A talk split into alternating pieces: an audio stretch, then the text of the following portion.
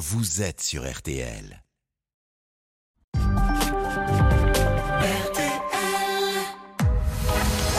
22h minuit, Parlons-nous. avec Cécilia Como sur RTL.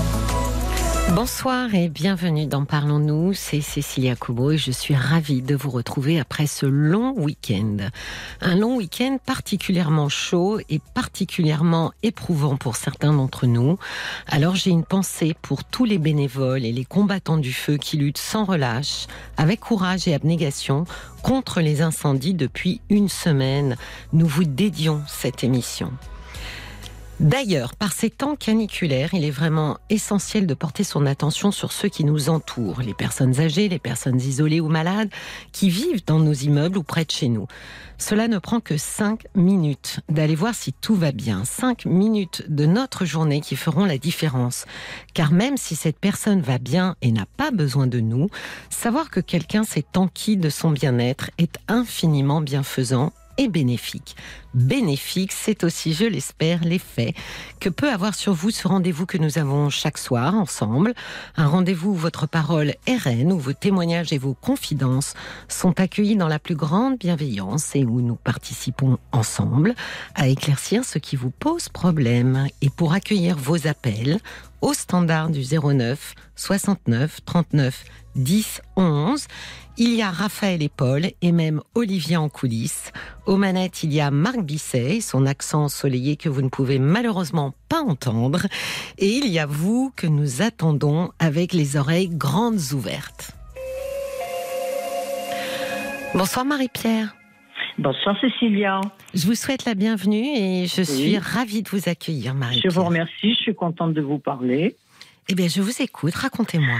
Alors, euh, moi j'ai 71 ans, je suis mariée depuis 52 ans. Oui. Euh, mon mari a fait un AVC il y a 4 ans, donc euh, il éprouve le besoin maintenant d'aller en maison de retraite et moi j'éprouve le besoin de refaire ma vie. D'accord.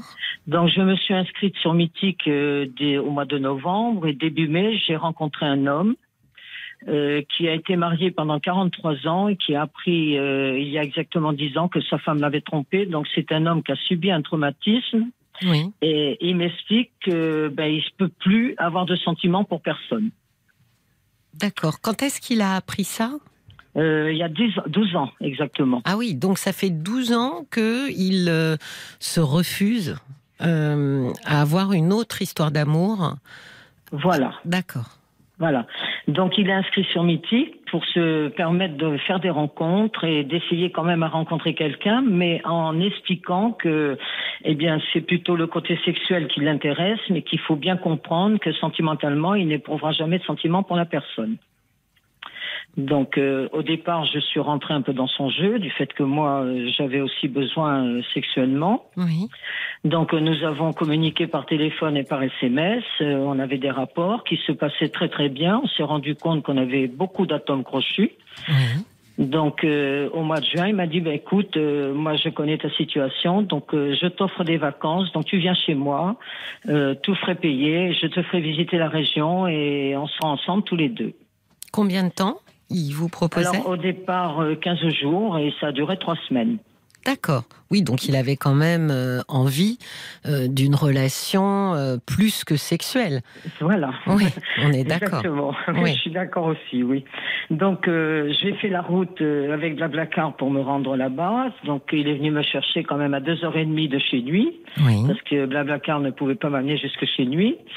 Ça s'est passé merveilleusement bien les premiers jours, la première semaine, donc euh, aucun souci. On a eu beaucoup de rapports. Euh, effectivement, ça a confirmé ce que l'on on soupçonnait. On s'est très très bien entendu. Et puis le premier dimanche, euh, sans vraiment aucune raison, ça s'est pas passé le, le premier dimanche de mon séjour, quoi, je veux dire. Oui. Ça s'est pas passé comme d'habitude, où je le sentais euh, plus énervé euh, dans nos rapports, et moi je n'ai pas dit stop non plus, et ça devenait un petit peu désordre plutôt qu'autre chose, quoi, dans ses manières. C'est-à-dire que faire. vous le trouviez agacé, vous le trouviez. Non, je le trouvais, euh, je peux pas dire violent parce que c'est pas le mot, mais euh, il me donnait des ordres, quoi, dans le dans le rapport. Dans le rapport sexuel, vous voulez dire Oui, oui. Ah oui, donc c'est sa sexualité, euh, enfin son mode de sexualité qui avait changé. C'est ça. Il était euh, agressif. Euh, il me donnait pas le temps de me reprendre. Il fallait que je recommence à jouer rapidement. Mais je, je suis rentrée dans son jeu. Hein. Je reconnais que j'ai une responsabilité là-dedans. Et puis, ben, subitement, ça s'arrêtait sans rien me dire. Donc, on a passé la deuxième semaine. Euh, il se comportait normalement avec moi parce que c'est quelqu'un de très généreux, très gentil, très à l'écoute. Il aime faire plaisir. Et au milieu de cette deuxième semaine, je lui dis comme ça en plaisantant, oh ben je dis dis donc, on a tellement été occupés hier, on n'a même pas eu le temps de faire un câlin. Et là il me répond, oui mais enfin tu sais, euh, la première semaine tout est beau, tout est joli, mais enfin ça se comprend un peu. Ok, donc j'ai dit bon ben apparemment il veut pas refaire. Ça se comprend un peu de qu'est-ce qu'il voulait dire par là eh ben, d'après vous On l'avait fait énormément la première semaine, quoi, parce qu'on le faisait beaucoup beaucoup et ça durait longtemps à chaque fois. Hein. Ouais, il a quel âge? Euh, alors, l'âge qu'il avait mis sur Mythique était de 75, et incidemment, en étant chez lui, j'ai appris qu'il avait 80 ans, mais il ne les montre pas. Hein. D'accord.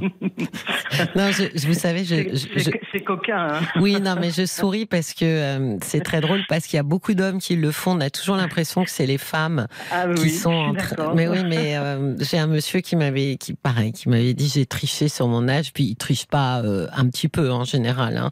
Il triche pas mal, quoi. Donc c'est pour ça que ça m'a fait rire. Donc il a 80 ans quand même. Donc, quand je lui ai dit, mais dis donc, euh, sur Mythique, tu as mis 75 ans, mais en fait, j'ai cru comprendre dans nos conversations que tu avais 80 ans. Il s'est mis à sourire. Oui, mais il me dit, tu comprends que si je mettais 80 ans, personne ne s'intéressera à moi. Oui, effectivement. il me dit, quand tu as regardé, toi, qu'est-ce que tu as regardé?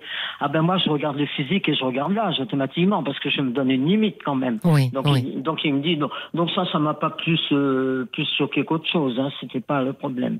Donc on a passé les deux, les deux autres semaines euh, toujours pareil, charmant. Il m'a emmené me promener, on faisait des grandes balades, restaurants. J'avais aucun souci à ce niveau-là, mais je n'arrivais pas à percevoir vraiment euh, s'il ressentait quelque chose ou pas. Hein. Gentil le matin, le soir, euh, il avait il faisait tout pour me faire plaisir, quoi. Mais alors, qu'est-ce que vous, pardon, mais qu'est-ce que vous voulez dire par ressentir quelque chose? Il ressentait, en tout cas, euh, un certain bien-être à vos côtés. Oui, oui, c'est ça. Mais il ne me, il me disait pas, ben, écoute, euh, je ressens quand même quelque hmm. chose pour toi, ou je suis obligé de changer quand même un petit peu d'avis. Non, non, on sentait qu'il y avait toujours cette barrière là qui s'empêchait d'avoir des sentiments. Oui est arrivé le vendredi, puisque moi je repartais par Babacar le samedi. Alors le vendredi, exécrable comme tout, il était énervé, impatient. Ah ben, je me disais tout bas, ben, mon petit père, t'es comme moi, t'es pas content que je reparte, mais tu veux pas le montrer. Oui, oui. Donc on a passé le vendredi, euh, gentil comme tout, comme d'habitude. On s'est couché, c'était 11 heures le soir, mais on devait se relever le lendemain matin à 4 heures, parce que moi je prenais Blablacar à 6 heures. Quand on a pris la voiture pour aller rejoindre Blablacar, euh, pas un mot, ni l'un ni l'autre. Et puis tout bas dans ma tête, je me disais, alors s'il me dit, euh, ben, quand tu arriveras chez toi, tu me téléphoneras. Et juste au moment où je pensais ça, il me dit, tu arrives à quelle heure? Ben, J'arrive à 15 heures. Alors surtout, surtout, euh, tu me, me téléphones dès que tu arrives pour me dire que tu es bien arrivé. Et puis ben, on arrive à Blablacar. Donc la dame qui me prenait euh, nous a laissé nous dire au revoir. Puis on s'est dit au revoir en s'embrassant sur les lèvres, en me disant, bon, ben on se téléphone, pas de problème. Je voyais qu'il était quand même embêté, mais il voulait pas le dire. Hein. Oui. La dame, je monte dans la voiture, elle me dit Mais Marie-Pierre, c'est votre petit amoureux. à cet âge-là, ça fait sourire. c'est bien, Marie-Pierre, ça montre bien qu'il n'y a pas d'âge. Je lui ai dit oui de mon côté, mais pas du sien. Donc je lui explique Oh, bah, qu'elle me dit alors quand même, euh, quand on le voit, elle me dit, on se rend quand même bien compte qu'il y a quelque chose. Et déjà, le couple qui m'avait emmené à l'aller, quand il m'avait lâché, qu'elle avait repris de mes nouvelles la semaine d'après, elle me dit, alors ça va les amours, on va les amours, les amours. Je lui dis, euh, ça va de mon côté, mais pas du sien. Oh, bah, elle me dit, attendez, laissez-moi rire. Elle me dit, quand on, l'a vu arriver euh, pour vous réceptionner avec mon mari, on a dit, bah, celui-là, effectivement, il n'y a pas d'âge, parce qu'il est fou amoureux de Marie-Pierre. Voilà ce qui, ce qui s'était dit. D'accord. Oui, donc ça converge en plus. Des gens qui, euh, en le regardant, ont quand même bien le sentiment euh, qu'il éprouve des, sentiments amoureux pour vous. Voilà. Hmm. Donc je suis rentrée. Donc euh, le samedi après-midi, je l'ai appelé tout de suite, sachant qu'il était quand même avec sa fille, son gendre et son petit-fils. Alors il dit à tout le monde, hein, j'ai une copine à la maison, donc à l'heure actuelle je suis pas disponible, mais c'est tout ce qu'il dit. Hein, il dit pas autre chose. Donc je me suis dit toute seule, bah, tiens, c'est bizarre qu'ils me disent quand même d'appeler à l'heure où il va se trouver avec sa fille, son gendre et son petit-fils. J'appelle, euh, gentil comme tout. Euh, il m'a parlé gentiment et tout, il n'y a pas eu de problème. Et puis à partir de ce jour-là, donc ça, ça a eu lieu il y a un mois exactement. À partir de ce jour-là, nos, nos conversations ont carrément changé. Euh, il y avait de l'agressivité dans nos échanges, euh, on faisait que se disputer. Puis un jour, je lui dis, euh, il y a trois semaines, je lui dis, ben écoute, euh, moi de toute façon, je ne veux plus continuer ce que l'on faisait avant parce qu'on appelait ça nos jeux sexuels. Et je lui dis, ben moi, je veux plus continuer les jeux sexuels qu'on avait avant qu'on se rencontre, parce que tu as très bien compris que j'ai des sentiments pour toi et je ne peux plus voir les choses de la même manière. Mhm. Et là, il me dit, ben moi, tu connais de toute façon mon, mon point de vue. euh, je ne peux plus avoir de sentiments. Non, j'ai dit, écoute, arrête. Euh, Je dis, on a passé trois semaines comme un couple normal, intimement, à tout niveau. Euh, J'ai dit, c'est pas que tu ne peux plus avoir de sentiments, c'est que tu te refuses d'avoir des sentiments. Il me soutenait que le contraire. Bon, ben, j'ai dit, écoute, c'est comme ça. Et moi, ben, petit à petit, j'ai dit, ben, de toute façon, ça peut pas continuer comme ça. Moi, j'ai des sentiments pour lui. Je peux pas continuer nos jeux sexuels comme on faisait avant de, de se rencontrer. Donc, je lui fais comprendre, eh ben non, j'arrête. Oui. Ah, mais là, ça lui a pas plu. Donc, en même temps, il, est- il était toujours inscrit sur Mythique. Et quand j'étais chez lui euh, la deuxième et troisième semaine, euh, il se mettait sur Mythique tous les soirs. Il y passait deux heures. Donc, moi, quand c'était comme ça, j'allais sur le balcon. Devant vous? Ah oui. Oui, oui. Et- je, je lui ai fait comprendre que c'était quand même un petit peu grossier, quoi. Un petit peu. Marie-Pierre, il était sur un site de rencontre alors qu'il vous avait invité. euh, Oui, mais Chez lui, lui. il partait du principe que c'était que sexuel entre nous, donc il n'y avait pas de sentiment. Il me faisait tout le temps, tout Oui. le temps les mêmes réponses. J'ai été honnête avec toi, oui. Je sais, avant de venir, tu m'as bien prévenu.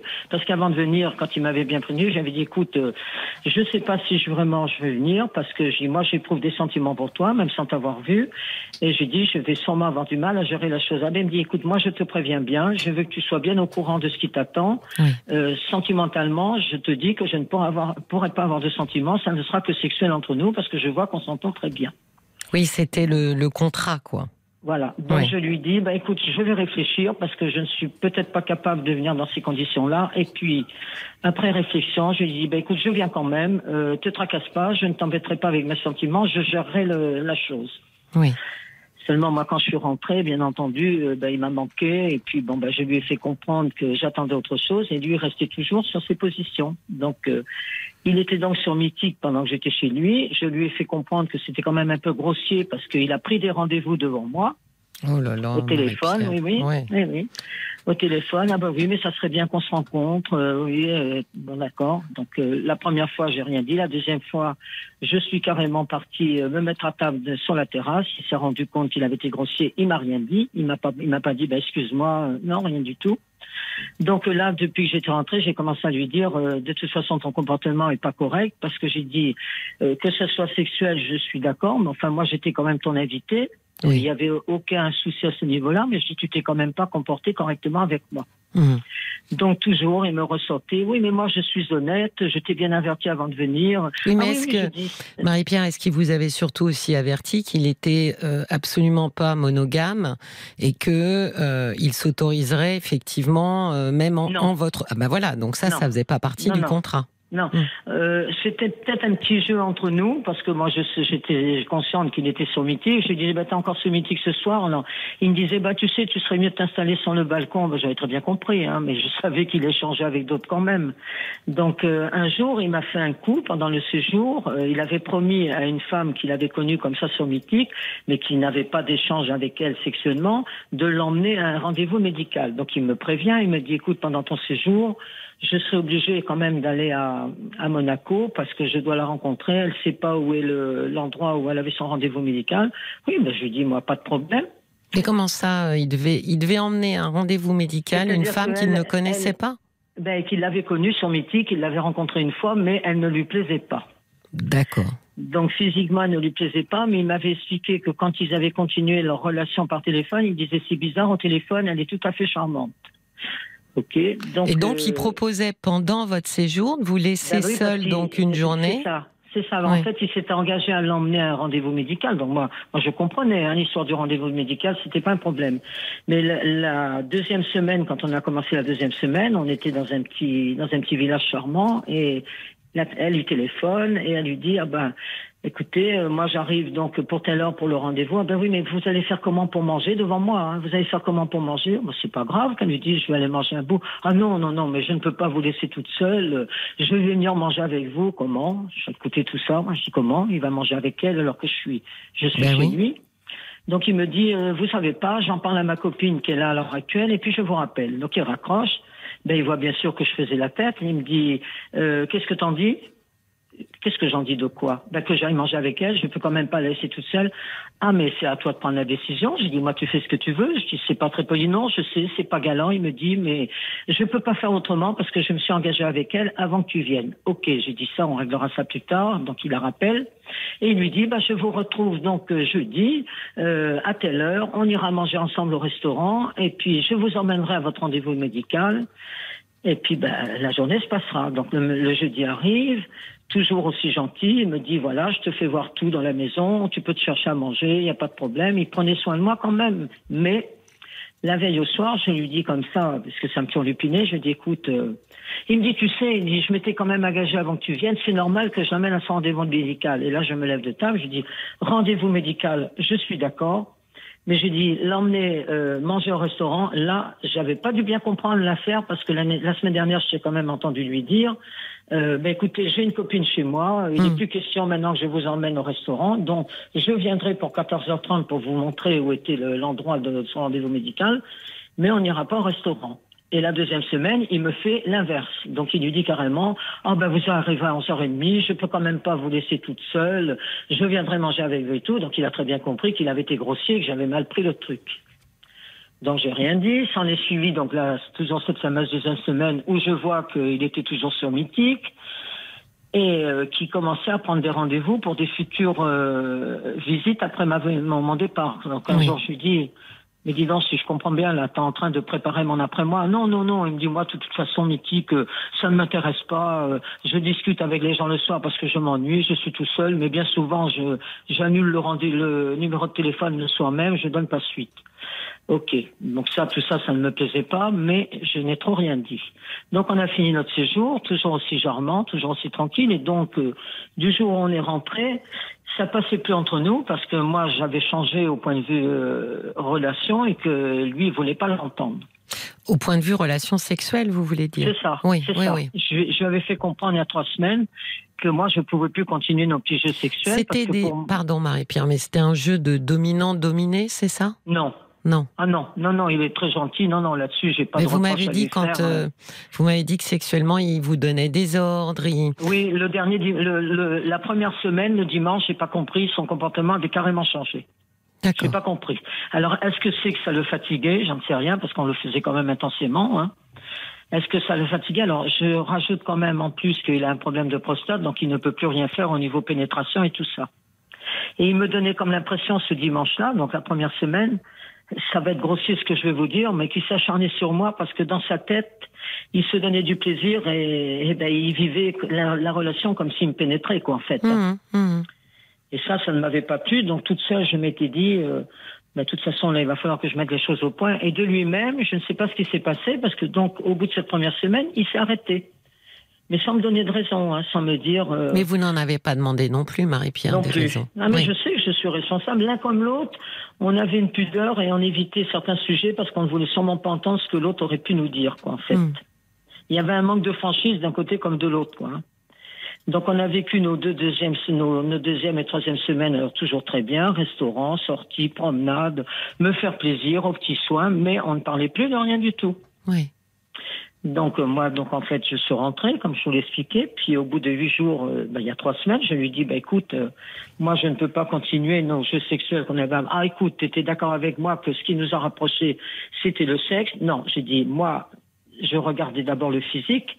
Après, je discute avec la personne. Et effectivement, je n'ai jamais caché que j'avais besoin de sexe et que le sexe m'intéressait. Mais je dis, moi, pour moi, les rapports maintenant ont changé te concernant et je ne peux plus voir les choses de la même manière. Donc cela, sérieusement contrarié parce que je lui dis que je ne ferai plus. Mhm. Donc la semaine. C'est pour ça que vous disiez que pendant un mois, c'est devenu agressif et conflictuel au téléphone. Oui, bien sûr, bien sûr, mais je, mais je le savais. Donc, euh, quand on se téléphonait, c'était pour se disputer. Il, y avait, il, il, trouvait toujours une critique, toujours quelque chose. Et est-ce qu'il essayait de vous faire changer d'avis? Non. Non. Non. Ah non, non, il était très délicat à ce niveau-là. Je comprenais le, la raison pour laquelle il se comportait comme ça, mais il ne me, n'essayait pas de me faire changer d'avis. Non, non, euh, rien du tout. Mais on se disputait pour un oui, pour un non, quoi. Ça devenait euh, agressif. Euh, Et puis moi, je commençais un petit peu à m'éloigner pour lui faire prendre conscience mais que je lui manquais. Et je me rendais compte que je lui manquais, mais il voulait pas me le dire. Hein. Et puis là, le week-end est arrivé. Et puis alors là, j'ai carrément pété les plombs. Je lui ai dit tout ce que j'avais à lui dire. C'est-à-dire ah bah, Je lui ai dit tout mon ressenti euh, bah, de, son comportement, bah, de son comportement, de ses Que vous trouviez comment? C'était quoi votre ressenti?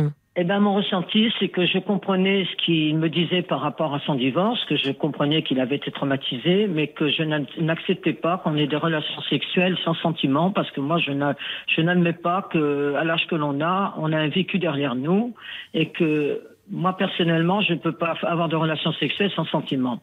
Et lui, et lui me répondait toujours, oui, mais moi, tu sais mon point de vue, je ne peux plus avoir de sentiments, je je sais pas, il y a quelque chose qui m'en empêche, j'ai été traumatisée, mais bon, je sentais malgré tout qu'il était attaché à moi, mais il voulait pas le dire. Et samedi, en pétant les plans, je lui ai dit, bah tu sais pas, euh, moi j'ai pris la décision, je vais faire comme toi, tiens. Maintenant, je m'en fiche des sentiments et je vais aller d'un homme à l'autre et puis, ben, à l'arrivée, ben, je vais avoir des relations avec, avec un homme. Le lendemain, j'aurai avec un autre. Et là, il me répond, ah ben oui, mais si tu veux, je peux même te donner des conseils. Mhm. Des conseils, oui, oui, je peux t'apprendre, par exemple, à ne pas t'attacher. Ah bon? Parce que tu sais comment faire pour pas t'attacher Ah bon? Alors, je dis, ça rejoint ce que j'ai toujours pensé. Tu peux avoir des sentiments. Alors, il n'a pas répondu. Et là, euh, je, je, lui ai dit tout ce que j'avais à lui dire. Je lui ai dit de toute façon, moi j'arrête avec toi. Euh, c'est pas ce que je recherche. Euh, moi, je suis dans, dans, une autre recherche que ça. Pour moi, le, le sexe en fait partie. Je suis d'accord que je suis rentré dans ton jeu parce que je le voulais aussi. Mais j'estime que tu as un manque de respect vis-à-vis de moi. J'ai as même un manque de respect en général pour les femmes. Non, c'est pas vrai. Je respecte les femmes. Non. Non, j'ai dit tu ne bats pas les femmes, t'es pas violent avec elles, mais tu respectes pas les femmes. Ça, il voulait pas l'entendre. Moi, je trouve que votre, euh, votre constat était assez juste, hein, euh, Marie-Pierre. Effectivement. votre constat, ce que vous lui avez dit à ce moment-là, le fait qu'il est irrespectueux, le fait que c'est pas ce que vous euh, recherchez, hum. c'était assez juste, en effet. Oui. je pense que ce qui a beaucoup divergé, si, si je peux me permettre, Marie-Pierre, ce sont vos attentes. Euh, j'ai l'impression que vous êtes allé euh, sur Mythique pour vivre euh, une ou des histoires amoureuses, érotico-sexuelles, voyez, un petit peu tout, voilà, qui soit agréable à vivre et, et, voilà, et, joyeuse. Et lui est sur Mythique avec des attentes qui sont clairement définies pour lui, qui sont sexuelles et purement sexuelles. Il n'a pas envie. mais, mais il, est, il, est, clair Hein, dans ses propos. Hein, de toute façon, il vous ressort toujours le fait, mais tu sais que j'ai toujours été honnête avec toi, que je t'ai dit que c'était sexuel, qu'il n'y aurait pas autre chose. Que... Oui, mais vous voyez, vous avez dit en, le décrivant, euh, vous l'avez décrit comme étant délicat, charmant. Ah Moi, je trouve pas du tout. Hein. Marie-Pierre, quand vous racontez ce qu'il est capable euh, de faire, je le trouve ni charmant ni délicat. Mais en revanche, je me rends compte aussi que euh, je pense que vous aviez peur euh, de lui déplaire et vous ne disiez rien en fait. C'est ça, c'est ça, c'est exactement ça. Oui. C'est exactement ça. Du coup, ça, ça, je trouve, ça a laissé, euh, comment dire, ça a effectivement fait énormément reculer les limites euh, qui est-elle et vôtre Au moins, euh, bah, vous avez au moins les limites, euh, j'allais dire, du, du, bien vivre ensemble, parce que quelqu'un qui est en train de converser avec d'autres femmes, même si c'est pour rigoler, enfin, peu mm. importe, mm. c'est quand même extrêmement méprisant pour la personne qui est venue 15 jours en vacances chez lui. Et les limites aussi sexuelles, vous voyez qu'à un moment donné, mm il est parti dans des, dans des fantasmes, hein, dans des mmh, jeux. C'est ça, c'est ça, c'est exactement ça le dernier dimanche. Enfin, le premier dimanche de la première semaine, quoi, parce que après, il n'a plus rien dit, il m'en a même pas parlé, ni rien du tout, hein. Oui, mais il n'a pas fait allusion de dire, bah écoute, j'ai arrêté pour telle et telle raison. Non, non, non, non, personne, ni l'un ni l'autre en a, en mais oui. Oui, mais lui, j'ai envie de dire, il n'a pas tellement besoin. Lui, il est un peu en roue libre, Marie-Pierre. Lui, il explique euh, dès le départ. Euh, il y a, y a j'ai envie de dire, il étale même un peu sa goujaterie. Il, il en fait pas euh, mystère. Il explique que, euh, voilà, bon, alors un, c'est sexuel, c'est pas ça qui est goujat, hein, mais c'est surtout que aussitôt chez lui, euh, aussitôt euh, il a, euh, voilà, vous, vous atterrissez quand même seul sur sa terrasse, sur son balcon, euh, pendant que lui est en train de euh, textoter à des femmes, etc. Donc lui, à la limite, on sent bien que, euh, bah, c'est le cas de le dire, il est sans limite. Voilà, il fait comme il a envie de faire.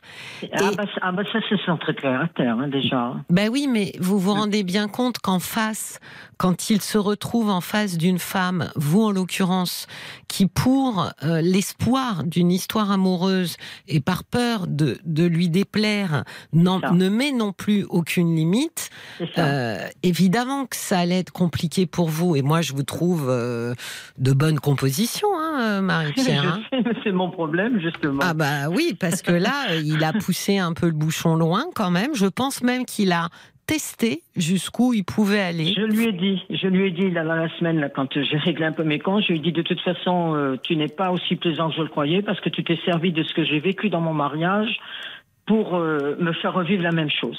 Ah oui? Mm. C'est-à-dire la même chose? Eh ben, euh, moi, j'ai quand même souffert beaucoup dans mon mariage et il a très bien compris que j'étais quelqu'un de généreux, de sensible et il s'est servi de ça, quoi, en fait. Moi, c'est mon ressenti. Hein. Ça veut dire aussi, Marie-Pierre, que rétrospectivement, pardon, pardon, rétrospectivement, oui. euh, vous vous dites que dans votre mariage, euh, vous n'avez pas non plus su mettre des C'est limites. ça. D'accord. Je, je suis entièrement d'accord avec vous, mais je sais tout ça. oui. Oui, mais alors, je vais vous dire une chose, euh, Marie-Pierre. Si vous, euh, en vous connaissant bien et en sachant que vous n'êtes pas quelqu'un de très limitant, de quelqu'un qui, qui, qui pose comme ça des, des stops aux gens, euh, Mhm. le type d'homme euh, que vous avez rencontré, bah, c'est à fuir. Marie-Pierre. Parce que ce genre de monsieur, euh, il ne s'arrête que si on lui ordonne de s'arrêter, déjà. Oui, mais c'est ça, c'est ça. Mais il a, il a cette, ce, ce défaut-là. Il a besoin de quelqu'un tout le temps pour le guider, pour tout. Ben oui, mais vous, vous n'êtes pas du tout comme ça. C'est pas du Non. tout votre nature. Vous, vous l'avez laissé euh, aller à Monaco pour euh, un rendez-vous médical. Vous l'avez Hmm. laissé euh, euh, chatter Mais en avec même temps, des qu'est-ce que je pouvais faire? Moi, j'étais invitée chez lui. J'avais Je pas le droit sais. du fait, du fait qu'il s'est engagé quand même avec cette femme-là avant ma venue. Moi, je lui ai fait comprendre que j'étais d'accord qu'il aille pour le rendez-vous médical. Mais je lui dis, mais s'il y a rien entre vous, puisque je savais qu'il y avait rien, mais pourquoi je peux pas vous accompagner au restaurant? Ben J'ai oui. pas eu de réponse. Ben oui, mais j'ai Oui. pas eu de réponse. Oui, mais vous voyez, euh, vous me dites, mais moi, qu'est-ce que je peux faire? Je crois que c'est c'est ça le problème, c'est que vous pensez à vous en dernier, Marie-Pierre. Mais toujours, ça a été le drame de ma vie, ça. Bah oui, mais ça s'entend beaucoup hein, quand vous racontez votre histoire. Ah oui, Ouais. beaucoup. Ça a beaucoup parlé de lui, euh, euh, de euh, sa gentillesse. il est délicat. il a vécu un drame. Il a été trompé. Ça a été dur. Enfin, vous vous tournez totalement sur les autres. Et moi, j'entendais par ailleurs ce que vous, vous avez vécu à côté. Oui. Alors, je vais terminer parce qu'il y a eu quand même des petits faits nouveaux dans le week-end. Euh, le samedi ou le dimanche, je me rappelle plus, je me mets sur Mythique. Et puis là, qu'est-ce que je vois? Ah ben mince, son profil avait été supprimé parce qu'il est incorrect. C'est-à-dire incorrect? Ah ben, Mythique a mis simplement, mettant son prénom, euh, profil supprimé euh, par euh, incorrection. Donc, Ah euh, bah vous voyez. je, ta- je tape sur incorrection et ils mettent que ben il s'est comporté euh, euh, d'une façon grossière avec quelqu'un et que c'est pour ça que Mythique l'a supprimé. Donc de gauche, je lui mets un message, je lui dis mais dis donc, t'as été supprimé de Mythique Pas de réponse. Donc le lendemain, ben, quand j'ai craché un peu mon venin, je lui dis euh, on en revient à Mythique. Là, j'aimerais quand même savoir ce qui s'est passé sur Mythique. Oh mais il me dit mais attends, euh, j'ai eu des gamines de 20 ans euh, qui m'ont qui ont fait des, qui ont pris des contacts avec moi. Euh, T'es seulement, hein, je vous répète ce qu'il m'a dit. Hein. Hum. Euh, des, des filles de 20 ans qui ont pris des contacts avec moi, c'était bien sûr pas pour mes beaux yeux. Donc effectivement, j'ai été grossière à leur réponse. C'est pour ça qu'ils m'ont supprimé. Oh là là là là. En Alors là, plus, je lui réponds, mais je lui dis mais tu te rends compte, tu t'en es rendu oui. si tu, tu soulèves des filles de 20 ans maintenant, non, moi je sais pas moi qui les ai contactées, c'est elles. Non, non, j'ai dit attends, moi sur Mythique j'en ai tous les jours, déjà Oui, de 23, voilà. de Oui, 30 ans. De, de 37 ans. Quand je vois l'âge et On que je vois la tête du gars, je supprime, je ne discute même pas avec. Alors j'ai dit pourquoi tu as discuté avec? J'ai dit t'en es rendu à soulever des gamines de 20 ans? Non, non, il me dit moi j'ai rien soulevé du tout, c'est elles qui m'ont mais- qui m'ont allumé. Ben, ben, j'ai dit mais t'as 80 ans. Oui. J'ai dit Mais tu en te rends compte que tu 75 pourrais sur Mythique. être leur arrière-grand-père Je lui ai dit non, non. Non, non, mais en plus, je vais vous dire une chose, c'est que le ratio homme-femme sur Mythique, il est le même que sur tous les sites de rencontres, c'est-à-dire que vous avez à peu près, allez, soyons larges, 10 à 20% de femmes pour 80% d'hommes. Hein. C'est ça. Donc euh, c'est certainement pas, euh, vous vous rendez compte, ça fait deux euh, femmes pour 10 hommes. Donc les demandes sont plutôt dans le sens masculin vers féminin et beaucoup moins féminin vers masculin. Donc je pense qu'effectivement, il a été un peu euphorique hein, parce que mythique, ça lui a un peu fait penser à un supermarché de femmes où il peut facilement, déjà il a menti, donc vous voyez, où on peut facilement raconter n'importe quoi. Et mm. puis, eh bien, et puis euh, c'est mis à jour un petit peu quand même de ce qui s'est mis à jour avec vous, Marie-Pierre, mm. c'est-à-dire un, un, respect. J'ai un, ami sur Mythique qui est en colère parce qu'il a appris, je, je vais aller retourner chez lui là, au début août. Hein, il, ah bon? dit, pas... Ah oui, il me dit, mais, tu te rends compte de ce que tu es en train de me dire? Tu m'as tout expliqué quand tu es rentré chez lui et tu, tu oses repartir chez lui? Mais pourquoi vous repartez chez lui? Ben parce que je suis une imbécile, c'est tout, parce que je suis naïve et que je. Ben oui, non, mais c'est ça, mais c'est le, drame de ma vie. Non, Marie-Pierre, vous n'êtes pas naïve. Euh, vous, je pense que vous rejouez inlassablement euh, le même scénario. C'est-à-dire mm. que vous êtes avec quelqu'un qui effectivement euh, est assez dur hein, à, votre égard, à votre égard. Vous me disiez il est, délicat et charmant. Écoutez, encore heureux qu'il vous ait pas affamé et privé de boire en vous invitant. Heureusement que gentiment euh, il vous propose de manger ou autre. Mais j'ai l'impression que vous rejouez quelque chose de douloureux, que vous vous mettez dans une position. Alors je vais dire le mot, hein, Marie-Pierre. Vous mm. mettez dans une position de victime. Oui, c'est ça. Oui, j'en suis consciente. Hein. Ben oui, mais là, je pense qu'il y a quelque chose que vous n'arriverez pas.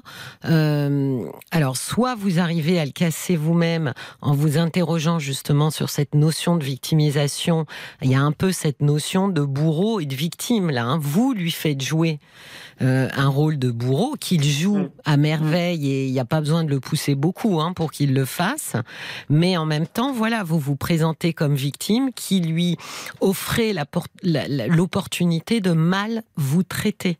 Alors évidemment que je pense, vous vous en doutez Marie-Pierre, que c'est une très mauvaise idée que de partir chez lui en vacances. C'est vrai? Ah oui, euh, il n'en ressortira. Juste une chose. Samedi, quand euh, j'ai pété un diplôme pour lui dire tout ce que je pensais, hier matin, euh, son comportement avait carrément changé. Et là, j'ai tout de suite assimilé le fait que comme il pouvait plus être sur Mythique, ah, j'ai dit tiens, aujourd'hui je vais servir de bouche-trou. comme je lui avais dit plus d'une fois, je lui ai dit mais de toute façon je ne servirai pas de bouche-trou. Je comprends pas ce que tu veux dire. J'ai dit écoute, tu, tu comprends très bien ce que je veux dire. Donc hier, mais il a commencé à être galant, à essayer à. Mais j'ai dit mais c'est pas vrai. J'ai dit tu vas essayer tous les moyens pour que je te cède sexuellement, mais je ne céderai pas. Et puis, bah, en définitive, j'ai cédé quand même. Oui, mais donc il est quand même un peu manipulateur. Il sait très bien euh, là où il veut en venir. Euh, je pense honnêtement, Marie-Pierre, qu'il n'y a que de la souffrance hein, au bout du chemin. Vous êtes avec quelqu'un qui, en tout état de cause, si on ne s'en tenait qu'à ça, a clairement expliqué depuis le départ qu'il ne voulait pas d'une histoire amoureuse. Ça, Et il est arc-bouté sur ça. Mm. Vous essayez euh, tant bien que mal de lui faire changer d'avis, ça vous coûtera des plumes. Oui. Donc cet après-midi, ben, il m'a envoyé un message en me disant ben écoute, euh, je te réinvite une semaine à venir chez moi si tu veux, quand tu veux. Et j'ai dit oui. Pour le moment, j'ai dit oui. Mais je pense que vous devriez écouter votre ami. oui, mon ami, quand je lui ai mis ça ce ah soir, bah tu sais, ah non, mais il me dit là, attends, je te comprends pas. M'avoir confié tout ce que tu m'as confié quand tu es rentré de chez lui. Et là, mais, il me dit, mais j'espère pour toi que tu reviendras en entier, hein, il m'a répondu. Alors je sais plus quoi faire. Mais si vous savez quoi faire, il ne tombera pas amoureux de vous et vous n'y allez que pour ça. Ou alors, et là, moi, je, je partirais sur cette piste euh, à partir du mois de septembre, de voir avec un psychologue, ou alors ce jeu de, de victime bourreau répond à, un scénario inconscient pour vous et il faut vous en dépêtrer parce qu'il y a d'autres hommes sur Mythique à rencontrer. Et donc le risque, évidemment, Marie-Pierre, c'est de repartir vers ce genre de profil. Ouais et de rejouer inlassablement la même chose et, d'être euh, bah, d'être déçue, d'être euh, voilà, d'être malheureuse. Donc je dois carrément couper les ponts avec lui. Avec lui, je pense que oui, mais ça veut dire que vous, vous prenez en charge et que, ayant compris votre contribution personnelle à ça, vous, vous entamez un travail pour comprendre pourquoi vous vous mettez dans cette position qui est quasiment une position d'objet hein, et non plus de sujet, puisque vous n'osez absolument pas euh, vous positionner. Donc moi, je, voilà, je, je, vous recommanderais de commencer ce travail tranquillement en septembre, avec mmh. l'idée que finalement vos rencontres ensuite, eh ben, se porteront sûrement sur d'autres profils si vous comprenez pourquoi vous avez besoin euh, d'être dans ce rôle de victime. D'accord? Hmm. Donc je lui dis quoi? Ben, que vous êtes navré, mais que vos chemins se séparent et que vous n'avez pas les mêmes attentes. Il va me demander pourquoi. Oh bah écoutez, il s'est passé de vous donner, euh, je ne sais pas combien de fois des explications. Vous pouvez vous passer lui en donner. Ce hmm. que je veux dire par là, c'est que vous ne devez absolument pas vous justifier. Sinon, vous allez retomber dans un cercle où la victime explique à son bourreau pourquoi c'est pas bien euh, ce qu'il est en train de lui faire. J'ai un message de, de Bambi qui dit. Et, et, comment je lui fais comprendre ça? Ah ben, c'est pas. Attendez, c'est pas euh, votre problème à vous. C'est pas est-ce qu'il va comprendre. Ça, c'est son hmm. problème à lui. Votre hmm. problème à vous, c'est est-ce que moi je suis euh, suffisamment euh, vertical pour pouvoir exprimer sur un message et tenir bon s'il y a d'autres messages le fait que je ne veux plus être en relation avec lui. Ça ne m'intéresse plus. Ce qu'il a à proposer ne m'intéresse plus. Bah, si ça vous rend malade, encore une fois, euh, Marie-Pierre, moi je courrais c'est une expression, hein, plus vers un psychologue que vers un type comme lui pour comprendre pourquoi je me rends malade de quelqu'un qui euh, ne me fait pas du bien. Mm. Vous devriez être soulagé de vous débarrasser de quelqu'un comme ça. Il va que sexuellement on s'entend très bien, ce qui est vrai d'ailleurs. Hein. Mais il y en a, a, mêmes façons de voir les choses et les mêmes oui. de. Oui, sauf qu'il n'y a pas euh, le, le, le, comment dire le, le, le pilier sexuel, c'est le seul qui à peu près allait bien. Mais enfin, Marie-Pierre sur Mythique, il y en a d'autres des hommes qui font bien l'amour. Hein. Il n'y a pas que lui et qui font bien l'amour et qui sont pas goujats. Donc, euh, j'ai un message de Bambi. Mais comment, ça se fait que moi, je n'interprète pas les choses comme vous et comme mon ami, quoi, en fait? Parce que je pense que vous êtes englué dans un scénario inconscient qui vous dépasse, dont vous n'avez pas conscience, et que chacun, dans ce scénario, joue un rôle. Le bourreau joue un rôle, la victime joue un rôle aussi. et lui, il en est conscient de ça? Non, sûrement pas non plus d'ailleurs. Attendez, on va écouter Paul qui a des messages pour vous, Marie-Pierre. Tendez l'oreille. Alors, il y, a la mouette qui commence par jouer l'avocat du diable, qui dit au départ, c'était un séjour euh, chez lui d'une semaine. Peut-être que il n'a de l'énergie euh, que pour une semaine parce qu'il se fatigue vite. C'est peut-être la raison pour laquelle il va en rester à des relations très superficielles. Euh, mais bon, elle dit en vrai, pourquoi ne recherchez-vous pas quelqu'un d'autre sur Mythique? C'est une certitude que cette histoire n'aboutira à rien, sauf à vous faire souffrir. C'est évident. Mm. Oui, alors fatigué, euh, oui peut-être, mais enfin là, il y a même aussi cette notion un petit peu débordante de fantasme, et encore une fois, de fantasme dans lequel, Marie-Pierre, vous n'avez pas dit non alors que ça ne vous satisfaisait. C'est ça le risque, Marie-Pierre, mm, mm, c'est que le risque avec quelqu'un qui ne dit pas non, euh, c'est d'aller euh, très loin et d'aller bien plus loin que là où vous pensiez aller. C'est vraiment un risque, surtout sexuellement, Marie-Claire. Marie-Pierre, pardon. Regardez, j'ai Bambi. Alors, j'essaye de vous lire son message qui dit Vous êtes consciente de sa goujaterie si une amie vous relatait ce genre de situation. Je suis sûre que vous lui conseilleriez de fuir au plus vite. C'est ça, oui. Et eh ben oui. Et donc Bambi conclut en disant préservez-vous. Et je pense que le risque il est là, c'est que n'étant pas capable euh, de poser des limites, moi je crains euh, que c'est vraiment que vous alliez euh, que vous alliez, que vous fassiez, que des choses que qu'ensuite vous auriez du mal euh, à intégrer et à concevoir. D'accord? Oui. Reparlez à votre ami qui vous a dit de pas y aller. Hein. Oui, mais dur, hein. Reparlez à votre ami qui vous a conseillé de pas y aller. Et si lui, il essaye à me faire changer d'avis. Mais bien sûr qu'il essaiera. Mais Marie-Pierre, il essaiera. Lui, son intérêt, c'est que, euh, je vais le dire crûment, mais c'est que son objet sexuel vienne passer du temps avec lui. Donc bien sûr qu'il essaiera. Hmm. C'est certain. Je vous remercie, Cécilia. Je vous en prie. je vous en prie. Au revoir. Merci. Hein. Merci Marie-Pierre. Au revoir. Cécilia Como, parlons-nous sur RTL. Less Than Zero, nouveau single de The Weeknd sur RTL et toujours extrait de son album Down FM. Vous êtes bien sur RTL. Jusqu'à minuit, parlons-nous. Cécilia Como sur RTL. Merci d'être avec nous sur RTL. Nous sommes ensemble jusqu'à minuit dans Parlons-nous. Venez me parler de vous, des moments de vie que vous traversez, difficiles ou agréables. N'hésitez pas à nous appeler au 09 69 39 10 11. Et je suis à vos côtés pour partager et je l'espère éclairer ce qui vous pose souci. Et nous retrouvons, pardon, nous retrouvons pas, nous, nous trouvons, j'accueille, pardon. Bonsoir Anna. Oui, bonsoir. euh, Oh là, bonsoir. Je vous ai pas fait euh, une belle entrée. hein. Je recommence. Bonsoir Anna. Je vous souhaite la bienvenue et je suis ravie de vous accueillir.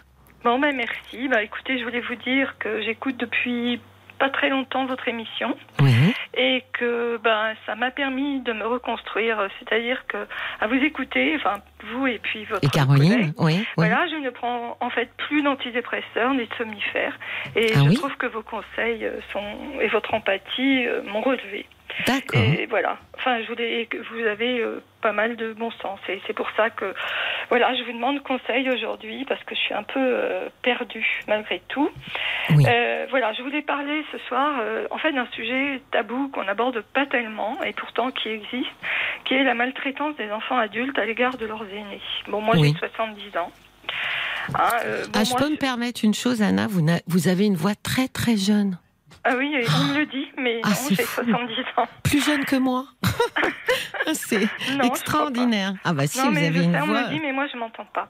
Ah bon, Voilà. vous avez une très jolie voix. Ah bah c'est gentil. Donc euh, voilà, je, je- j'ai, plusieurs de mes amis euh, bon, qui ont euh, à peu près le même genre de, de situation, moins pire peut-être, mais Mhm. qui ont trouvé la solution à, à dire euh, adieu à leurs enfants et ça c'est quelque chose que je veux pas. Donc euh, voilà, je vous explique, j'ai trois Oui. enfants qui ont 47, 43 et 35 ans. Euh, ma fille est l'aînée et depuis la mort de leur père, en fait mes enfants m'ignorent.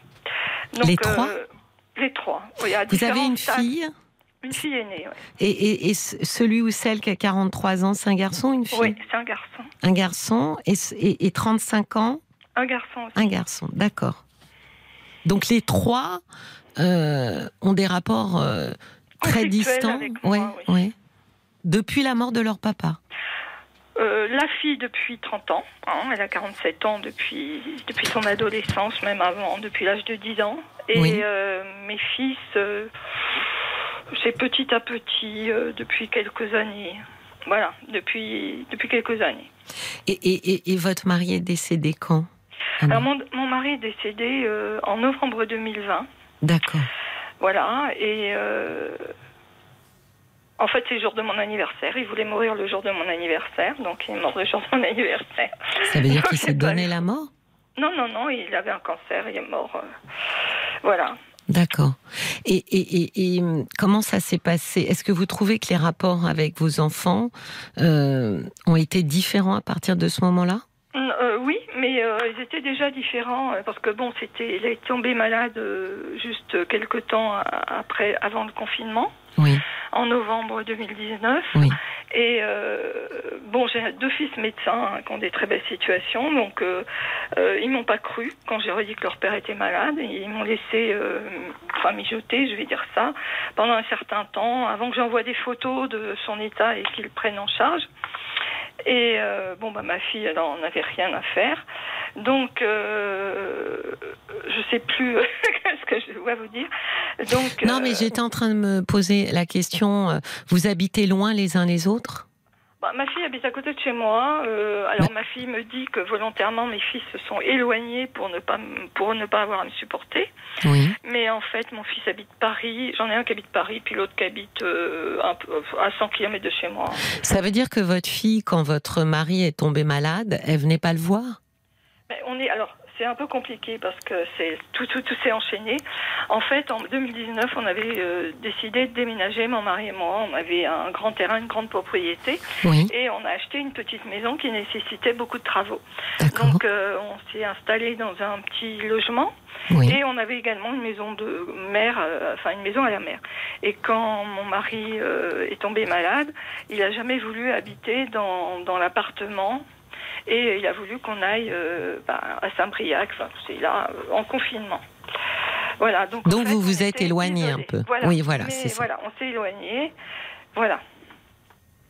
Oui, donc à ce moment-là, déjà, euh, alors quand ils ont, bon, quand vos fils euh, ou votre fille a, compris que bah, votre mari et leur père euh, avaient un cancer, est-ce que et quand ils vous ont cru, est-ce que est-ce qu'ils se sont un peu plus tournés euh, vers leur papa? Euh, oui, alors euh, mon dernier fils, le plus jeune, euh, il l'a pris dans son hôpital euh, à Paris Oui. et euh, bah, il lui a fait faire tout un tas d'examens qu'il n'aurait pas eu si ça n'avait pas été lui, c'est vrai. Et ils m'ont demandé de, de rester chez eux à dormir, ce que j'avais pas envie de faire, mais je l'ai fait. Et donc mon mari était hospitalisé un lundi et le vendredi, euh, alors que bah, le coup près était tombé, c'était très grave. euh, il avait une chimiothérapie qui allait commencer le samedi de façon très inquiétante et qui pouvait, qui l'effrayait beaucoup.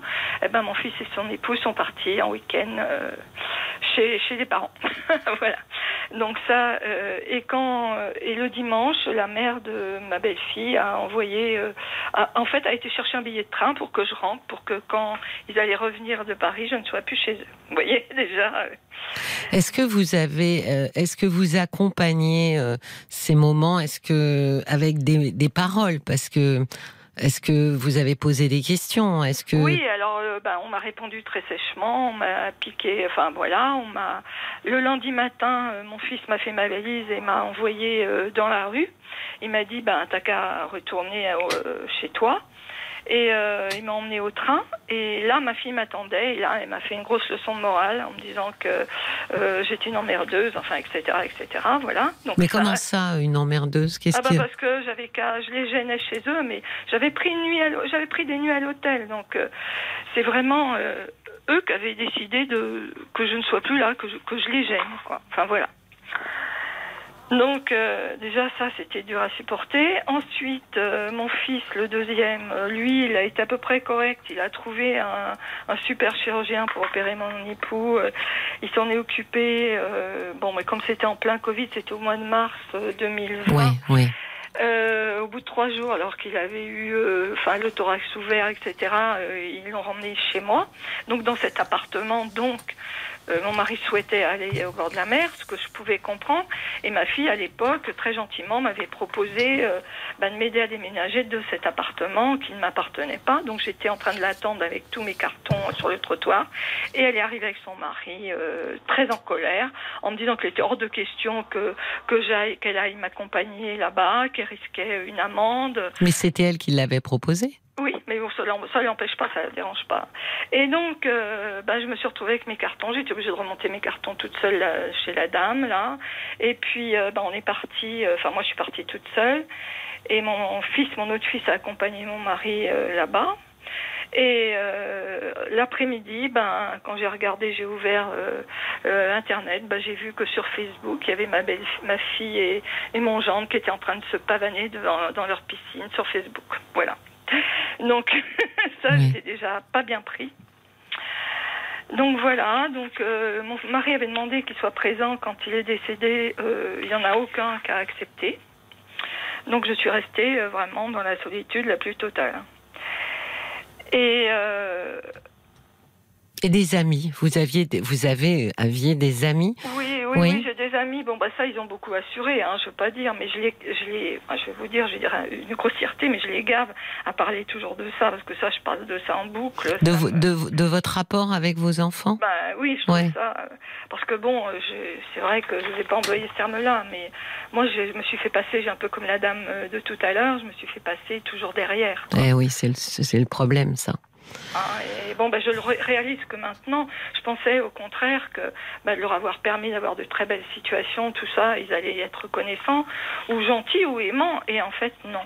Hmm. Et voilà. Donc, euh, voilà, ça, c'est le premier euh, truc. Hop, Donc, en je fait, le garde. Vous savez quoi? Parce qu'on on va faire, euh, on va, on va séparer euh, quelques minutes, juste quelques minutes pour le, pour le flash info. Oui, donc, euh, problème, donc, euh, vous me dites ça, c'est le premier truc. Donc, je garde ce premier, euh, ce premier chapitre euh, de Non, mais des côté. chapitres, il y en a beaucoup, mais là, oui, voilà. Oui. Je résume euh, ce qui s'est passé, euh, voilà, mercredi, euh, voilà. Y a D'accord. pas très longtemps.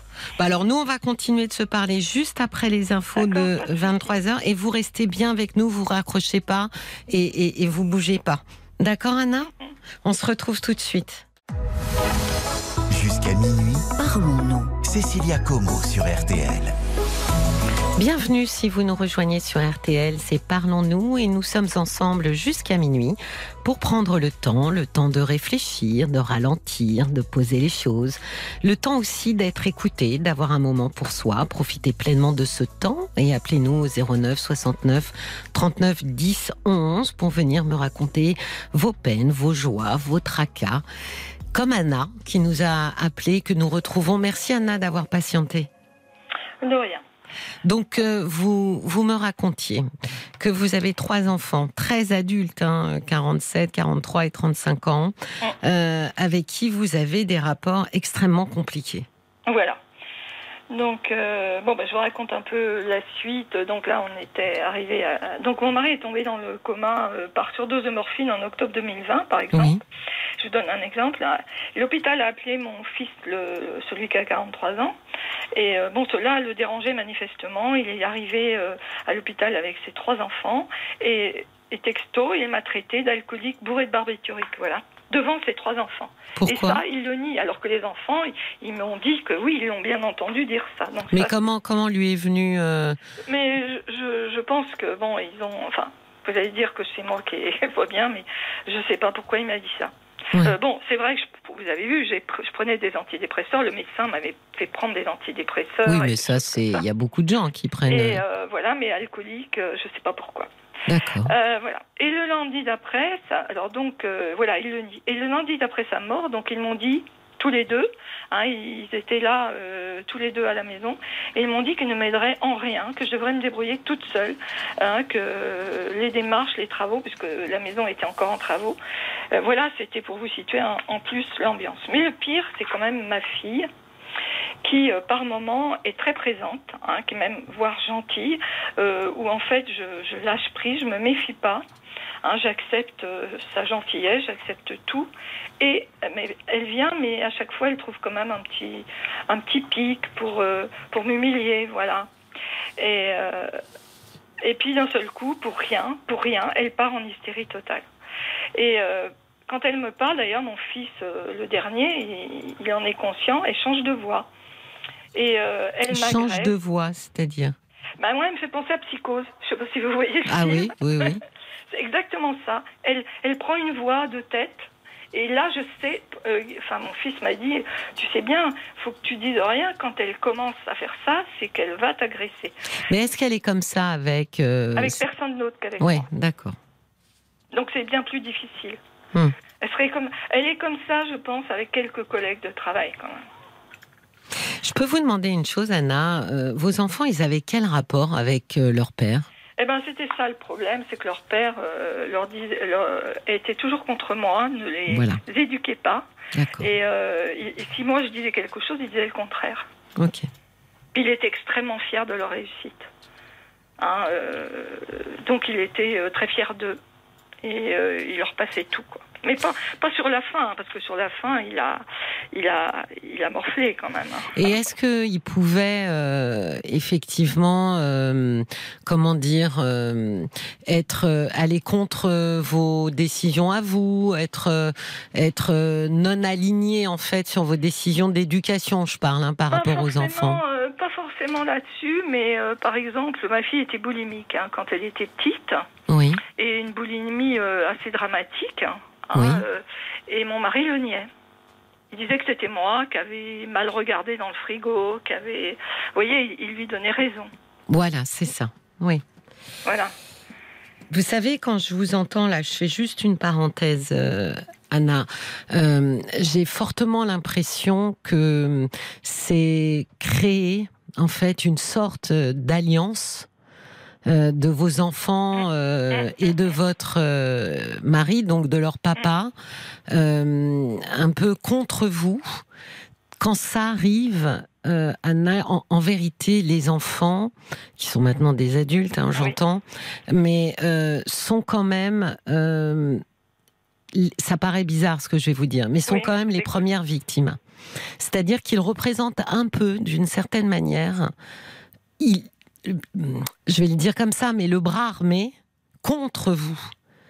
Et, et, et, ça les dépasse complètement. Vous voyez, c'est-à-dire qu'ils entrent en fait dans un conflit euh, qui les dépasse complètement, euh, font alliance avec effectivement ce père qui, euh, bah, qui, qui, qui, est extrêmement, qui était extrêmement permissif, hein, et puis et puis qui leur permettait comme ça d'être d'être sans limite. Donc vous étiez, vous deveniez quand même celle qui qui gêne quoi, l'empêcheuse de tourner en rond.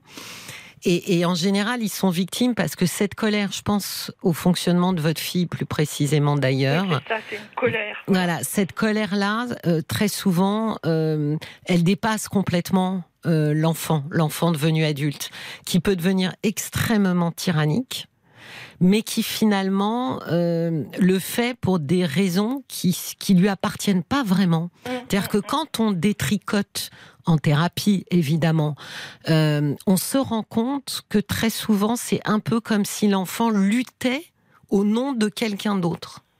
Oui, mais ça, j'ai. Enfin bon, on, m'avait mis aussi euh. Enfin, pas aussi clairement, mais on m'avait mis un peu ça sur le, enfin, le, sur le doigt là-dessus, oui. Mais euh, c'est pas pour ça que ça arrange. Non, non, non, non, non. Mais ça, ça, ça explique peut-être pourquoi votre fille est si ambivalente. Parce que, vous voyez, vous, vous disiez des fois, elle peut être euh, gentille. Oui. Euh, donc à ce moment-là, elle est en capacité finalement de s'approcher de vous, voyez, mm, mm. d'entrer finalement en connexion avec vous et euh, par moment, elle est, elle est reprise en fait par une croyance euh, c'est un peu ça. Hein. C'est une croyance qu'on porte qui nous appartient pas et dont on a l'impression, euh, comme toute croyance d'ailleurs, qu'elle est parfaitement juste et donc de vous dire que, euh, voilà, ensuite de, pouvoir vous dire toutes les horreurs qu'elle a envie de vous dire, persuadée de, du fait qu'elle elle, elle, voit les choses euh, clairement et qu'elle a raison de, de, vous dire ça. Quoi. Oui, c'est ça. Et quand j'ai oublié de vous dire un petit détail, quand elle avait 10 ans, alors qu'il n'y avait pas de problème particulier, mon mari était convoqué par le psychologue scolaire euh, de l'école et il lui a dit bah, il y a un problème avec votre femme parce que quand elle fait des dessins, elle barre toujours votre femme. Hmm. Mais pourquoi est-ce qu'il avait appelé euh, justement, le père euh, Il aurait dû m'appeler moi. Bah enfin, m'appeler les deux. Oui, vous voyez, c'est quand même intéressant parce qu'en fait, depuis le début, oui, c'est un peu la notion qu'on a, c'est-à-dire que vous êtes barré, mise de côté. Oui. Euh, et, c'est un peu finalement ce qui perdure. Hein. Surtout que mon mari avait beaucoup de charme, il était très beau, voilà, donc les gamins, ils se sont beaucoup identifiés à lui. Oui. Mais euh, voilà, c'est. Mais ma fille, a... le, problème que j'ai avec elle, surtout, c'est qu'elle ment. Elle ment sur des choses que je ne fais pas, pour, euh, par exemple, vis-à-vis de son mari, vis-à-vis de mes enfants, de, des autres. Et en, en fait, elle, elle, me, elle me porte préjudice sans arrêt, quoi. C'est-à-dire? Bah, par exemple, euh, là, par exemple, elle a décrété que je conduisais mal. Alors, mon mari était quelqu'un de très impulsif, donc s'il y avait quelqu'un qui conduisait très mal et qu'il fallait avoir peur, c'était bien mon mari. Mais euh, moi, c'est moi qui conduis mal. Donc, elle a dit à, mon fils qu'il fallait pas que mes que ses enfants viennent en voiture avec moi. Donc, euh, mes petits enfants ne viennent plus avec moi au bord de la mer, par exemple. Vous voyez. Alors, ma maison est sale. J'arrose avec le robinet fermé. Enfin, je vous donne le genre de réflexion qu'elle me fait. Mon frigo est une porcherie. Et elle refuse en plus mes invitations avec ses frères, euh, qui sont très rares, hein, parce qu'ils viennent très peu. Euh, et puis dans mon dos, eh ben, elle me critique, elle me critique auprès de mes belles-sœurs, euh, enfin voilà, ça n'a, une de mes belles-filles, pardon. Donc elle est venue cette semaine avec moi dans ma maison de bord de mer pour passer une semaine. Alors j'ai eu deux jours sensationnels avec ma petite fille et elle. Et puis, en plein repas, je ne sais pas pourquoi, elle s'est mise en furie. Hein. Alors, elle, euh, elle m'a dit que je la détestais depuis toujours. Euh, donc euh, sa, sa, fille a dit bah oui mamie, je suis au courant, tu l'aimes pas maman. voilà, elle m'a fait une scène horrible, elle s'est énervée. enfin bon, c'était absolument épouvantable. Elle m'a traité absolument de tous les noms. Elle m'a traité de toxique, elle m'a traité de salope. elle a mmh. essayé de me frapper et ensuite, euh, elle m'a dit, euh, il faut que tu m'emmènes euh, à la gare parce qu'il est hors de question que je reste avec toi. De toute façon, tu vas crever toute seule. Et euh, elle a, alors je lui ai dit qu'il était pas question j'emmène à la gare, donc du coup elle a appelé son mari, qui est un dirigeant de, de, enfin un dirigeant, un cadre dirigeant, et qui était en train de bosser, qui habite à 200 km, et il a dit oui oui je viens tout de suite. Donc moi c'est moi qui est parti. Voilà. Et elle est heureuse. Elle. Pardon Anna, elle est heureuse votre fille dans sa vie? J'en sais rien. Enfin, oui, est- c'est quelqu'un qui est extrêmement boulimique de la vie. Elle dépense. hein. Elle est très dépensière. Elle, euh, elle n'est jamais. euh, tout le monde me dit que ça n'a pas d'importance. Jamais je ne la vois habillée pareil. C'est-à-dire qu'elle chante, elle achète des vêtements quasiment tous les jours. C'est, elle est, euh, elle est, et puis elle est toujours boulimique. Elle est toujours boulimique. Alors la boulimie, ça vient de la mère. Donc elle me reproche ça. Elle me dit que si elle est boulimique, c'est parce qu'elle était malheureuse avec moi. Oui, elle a l'air surtout en souffrance. hein. Euh, Votre fille est très en colère. Oui, Euh, très en Oui. Et euh, elle a, elle a, elle a pas fait de travail thérapeutique? Alors elle me dit, alors elle, la dernière fois, une autre fois, elle m'a dit, euh, c'était au mois de janvier, le jour de son anniversaire, elle me dit, euh, oui, bah de toute façon, moi j'ai fait un travail thérapeutique, euh, euh, moi je suis bien, c'est à toi de le faire maintenant, t'as du travail à faire, enfin vous voyez, et en fait je suis sûre qu'elle l'a pas fait du tout. Et vous? Ah bah oui, moi je suis allée voir euh, déjà en 93, ça date de vieux, je suis allée voir un psychiatre. Ensuite, euh, j'avais la chance d'avoir une très bonne psychologue euh, qui est partie en retraite et ben, qui m'a remis quand même les choses droites. Ah, je sais- Anna Ah ben- fille, Ah, je vous avais perdu. Ah, elle me dit que ma fille, elle est, euh, comment on appelle ça, euh, pas psychopathe. Enfin, je je crois pas à ça et j'ai j'ai plus envie de retourner la voir. Quoi. La psychologue ou votre Oui, fille la psychologue m'a fille c'est psychopathe. Non. Euh, oui, mais voyez, alors là, on peut quand même s'intéresser. Alors déjà, première chose, c'est que vous n'avez jamais. Alors, je ne sais pas si elle aurait accepté. Hein. Je lui ai Mais- demandé ça, de faire une thérapie. Oui, familiale. Elle me dit Oh, mais c'est toi qui as le problème, c'est pas moi, il n'en est pas question. Puis vous voyez, tout de suite, elle monte sur ses grands chevaux. Moi, je vais très bien. euh. Oui, mais même en lui présentant, euh, surtout non pas pour aller débusquer euh, celle qui va mal, mais surtout pour avoir un espace de parole. Parce que ça, ça me semble vous assez. savez, elle, vend- elle, elle ment très mal- elle ment très bien, hein, puisque son mari la croit, ses enfants la croient. Alors elle, m'a dit que je détestais son fils. Vous voyez, elle sème la zizanie partout, quoi. Je, je me retrouve isolée. euh, ma petite fille que, que j'aimais bien me dit oui, tu préfères euh, ma, ma fille, tu détestes ton petit-fils, tu n'y as pas fêté sa fête quand il avait 5 ans. Il en a 14. Oui, non, mais vous voyez qu'elle elle est en colère et sa colère tourne toujours autour euh, de l'attention maternelle. Oui, oui. C'est ça son sujet. C'est que, vous voyez, tout à l'heure, je parlais de croyance. Elle est intimement persuadée euh, que euh, vous n'avez pas suffisamment porté euh, d'attention euh, à son égard. Alors ça peut être effectivement parce qu'il n'y avait pas tellement de place pour vous, avec ce mari charmant euh, qui occupait sûrement beaucoup d'espace parce qu'il plaisait naturellement. Euh. Ça. Il, était, il aimait beaucoup les femmes, il plaisait beaucoup. euh, voilà, il était. Oui, donc je pense que l'espace pour vous, euh, il a été euh, faible et je pense que on pourrait poser l'hypothèse, parce que évidemment je je ne connais pas votre fille, donc c'est vraiment Oui, très oui, hypothétique. C'est que du ressenti après. Oui. hein. On pourrait poser l'hypothèse que elle, ce qu'elle, ce qui la met en colère et, et ce dont elle ne se défait pas en fait, c'est peut-être justement le manque d'espace que vous n'avez pas pris euh, vis-à-vis d'elle, sans se rendre compte finalement ce que je vous ai dit au début, c'est que quand les enfants euh, font alliance comme ça avec un parent, en général, ça se retourne toujours contre l'autre parent. Oui. Et ça, c'est des choses qui pourraient être un petit peu dénouées, discutées en thérapie familiale. Moi, je pense qu'il serait extrêmement important de lui proposer sous la forme d'un espace de parole, parce que je pense que là, vraiment, se joue quelque chose qui vous dépasse complètement. Et ça, c'est normal, Anna, euh, mais qui la dépasse elle aussi complètement. Elle est Ah oui, persuadée qu'elle sait pourquoi elle est en colère vis-à-vis de vous, mais en réalité, on voit bien que ça ne repose sur rien de solide et de concret, mais c'est général et ça parle d'amour, d'attention, euh, de maternage. Voilà, ça tourne autour de ça, mais Oui, c'est pas très distinct. Voilà, et quand je lui dis, elle me dit que je l'aime pas, mais euh, bon, elle avait de l'asthme quand elle était petite, j'ai fait, je lui ai fait faire des cures, je l'ai accompagnée, alors que, euh, voilà, et elle me dit, mais c'est rien, ça c'est normal, t'agis comme une personne normale, tu m'as pas aimé. Vous voyez, elle parle d'autre chose. Là, vous, vous lui parlez de soins, euh, elle, elle vous parle d'amour. Elle vous parle de, de, de regard, d'attention. Euh, c'est ça qu'elle n'a pas perçu.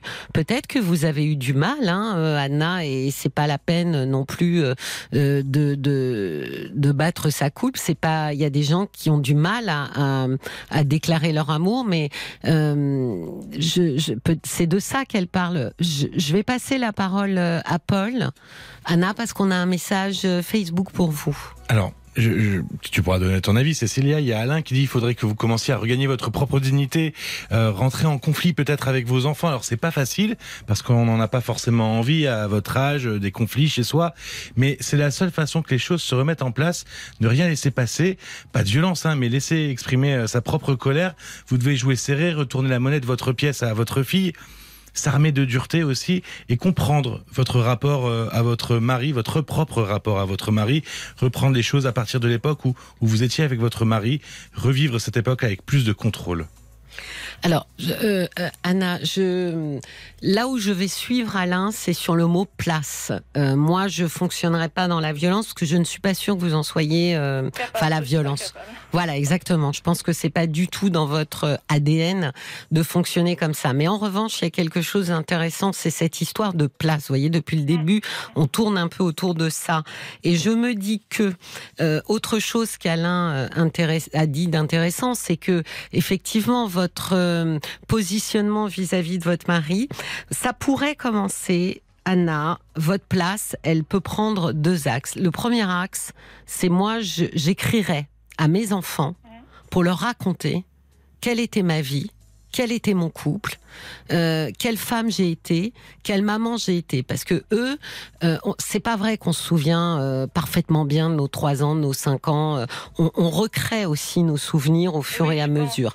Donc déjà, on n'a pas les mêmes souvenirs. Nos enfants nous racontent des trucs. Enfin, moi, ça m'est arrivé. J'ai aucun souvenir de ce qu'ils racontent et inversement.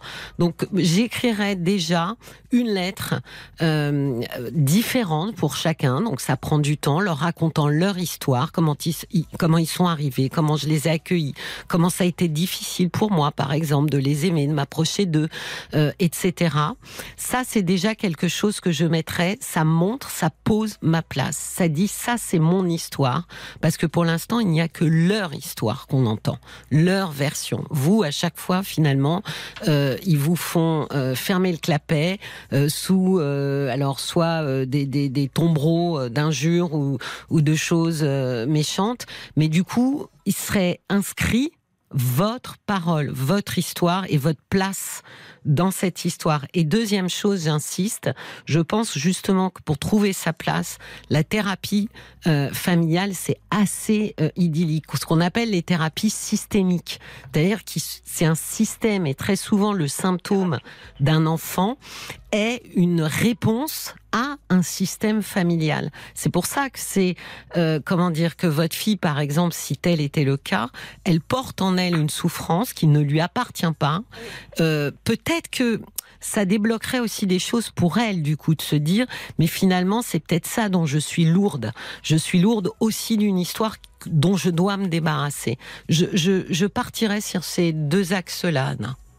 Oui, alors donc elle me dit euh, qu'elle a eu une enfance horrible, oui. atroce, horrible. Or, moi, j'ai eu une, une, enfance atroce, horrible, et je ne pouvais pas avoir d'enfant. J'ai été malade, j'ai été quatre ans hospitalisée à l'hôpital, et je lui ai dit, et elle m'a dit, j'en ai rien à foutre, c'est ton problème. Qu'est-ce que tu veux que ça nous fasse? Voilà. Donc, oui, mais parce que vous voyez votre fille aujourd'hui, elle on dirait que c'est moi. Ma fille, on dirait que c'est moi. Oui, mais elle n'est plus capable d'entendre ce que vous dites. Et effectivement, quand je vous disais porter quelque chose qui ne lui appartient pas, je pense qu'il y a un jeu de projection sûrement euh, mutuel entre vous et elle euh, qui, qui bat son plein et qui, euh, qui brouille complètement euh, votre relation. Et je pense pas que ce soit aisé de détricoter ça seul.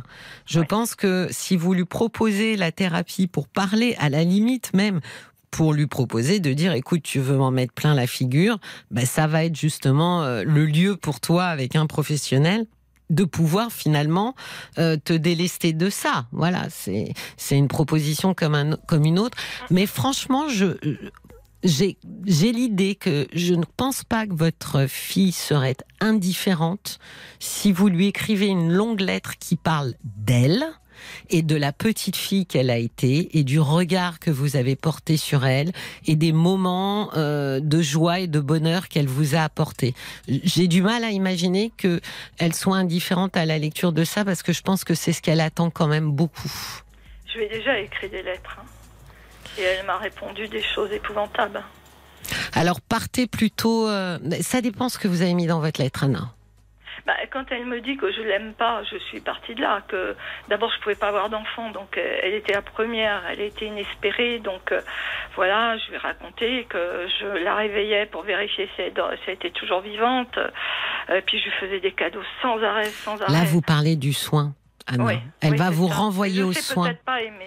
Non, non, je pense que vous avez une certaine pudeur et euh, que derrière, euh, que vous mettez en avant des choses qui sont moins pudiques, comme le soin à l'autre, et peut-être, et alors pourquoi ne pas lui écrire justement le fait que peut-être vous avez projeté sur elle, peut-être que à travers elle vous avez revécu quelque chose de vous. Euh, moi, je pense que la sincérité, c'est pour ça que c'est des lettres difficiles à écrire, hein, Anna. Euh, la sincérité est toujours payante. Elle en fera bien ce qu'elle veut, mais vous pourrez pas aller au-delà de la plus grande sincérité avec elle. Ensuite, malheureusement, ce n'est plus entre vos mains. Non, c'est sûr. Et autrement, une dernière chose, elle m'a, euh, mon mari, euh, je lui avais dit, euh, parce que bon, il était quand même, euh, il avait changé hein, pendant toute cette maladie, il Oui. était complètement devenu différent, parce que lui, il y avait que l'apparence, il y avait que le physique, il y avait que le sport, enfin, et donc il était devenu vraiment autre chose. Oui. Et euh, il était entièrement, on va dire, à ma merci. Et il m'a dit bon des choses très gentilles sur moi. Et je lui ai dit mais je vais en baver. Je le savais que j'allais en baver. Et il m'a dit je vais leur écrire une lettre. Et il leur a écrit une lettre que mes gars ont balayée d'un regard. Et, et ma fille m'a dit de toute façon c'est pas lui qui l'a écrit, c'est toi. Oui, donc vous voyez, il y a vraiment, on a l'impression qu'il y a deux clans, Anna. Vraiment, il y a le clan euh, de. seule à moi. Oui, votre exactement. Vous vous êtes dans un dans un dans une case et il y a euh, il y a eux quatre. Il y a le clan euh, effectivement et je pense que c'est vraiment ça qu'une thérapie familiale pourrait éclaircir. Moi, j'ai du mal, honnêtement, Anna, à voir euh, comment euh, détricoter ça sans passer par un tiers et au-delà de ça, si vous ne passiez pas par là parce qu'elle refuse absolument et obstinément, euh, eh bien, j'écrirai une dernière lettre, une lettre, euh, j'allais dire, avec mes tripes, où je parlerai pas de soins, je parlerai de qui je suis, euh, je parlerai de, de ce que je n'ai jamais osé lui dire. Oui. D'accord Rap-. N'hésitez pas, n'hésitez pas euh, à rappeler. Oui. euh, pour euh, justement si euh, si vous si elle a dit oui pour une thérapie si vous avez écrit la lettre comment est-ce qu'elle l'a reçue n'hésitez pas à rappeler Caroline sera là Oh, oui. et peut-être que vous pourrez justement après avec Caroline continuer à avancer petit pas par petit pas Oui, d'accord parce que l'essentiel aussi, c'est de trouver un très bon thérapeute, quoi. C'est ça. C'est deux De trouver un très bon thérapeute. Non, pas très bon, pas très bon, juste bon. Vous savez, je dis Oui. toujours la même chose. Euh, suffisamment bon. C'est pas la peine qu'il soit très bon, euh, juste qu'il fasse. euh, euh, dans les thérapies systémiques, euh, Anna, c'est une formation particulière. Donc déjà, ne partez pas sur des gens qui n'ont pas cette formation. Euh, ça, déjà là, à mon sens, ça, ça perdrait euh, de, de, de sa qualité. Donc partez déjà sur des, des gens qui ont cette formation systémique, c'est-à-dire qui, qui, qui étudient les familles et les symptômes portés par des individus de la famille. Ça, c'est, je suis entièrement. Vous êtes, euh, voilà, vous êtes. euh, J'allais vous dire, vous êtes fine psychologue. Bon, j'espère en tous les cas que voilà, un pas de plus se, fera- se fera et que vous et que vous pourrez continuer à en faire après en rappelant et que Caroline prendra le relais pour le pas suivant. D'accord? Je vous remercie beaucoup. Je vous en prie. Je vous en prie. Je vous souhaite une très belle nuit. Au revoir, Merci. Anna. Au revoir. Au revoir. Cécilia Como, parlons-nous sur RTL. 22h minuit. Parlons-nous avec Cécilia Como sur RTL. Oui, parlons-nous sur RTL vous accompagne au gré de vos témoignages et chemin faisant, nous tentons d'éclaircir ce qui encombre vos pensées. Je suis à votre écoute jusqu'à minuit. Je vous attends au 09 69 39 10 11 pour accueillir vos confidences. Et celles, les confidences que j'accueille ce soir sont celles de Julien. Bonsoir Julien. Bonsoir Cécilia. J'espère que vous m'entendez parce que je vous entends très bien et je suis ravie de vous accueillir. Malheureusement avec mes voisins à côté. Ah, je vous en prie, vous chuchotez. Un petit peu. Ah, vous savez, le problème du. chez moi, le problème du chuchotement, Julien, j'ai remarqué une chose, c'est que quand quelqu'un chuchote, vous vous mettez à chuchoter aussi, même si vous, vous n'avez pas besoin de chuchoter en retour. Donc je vais faire attention pour pas chuchoter. C'est vrai. Non, mais je vous entends bien, ça va. Ça, passer. Bon, je suis ravie de vous accueillir. Alors racontez-moi, je vous écoute. Excusez-moi, il, m'arrive un petit peu quelque chose de particulier. Euh, ça je sais pas si, je, sais pas si ça c'est déjà. Excusez-moi, là, je bégaye. Je, vous en prie. un auditeur qui en a parlé, mais moi, j'en ai jamais entendu parler depuis que je vous écoute à la radio. D'accord.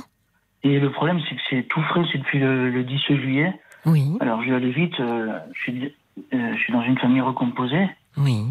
J'ai un demi-frère que. Enfin, non, c'est même pas mon demi-frère, c'est le, le, fils du, de l'ami de mon père.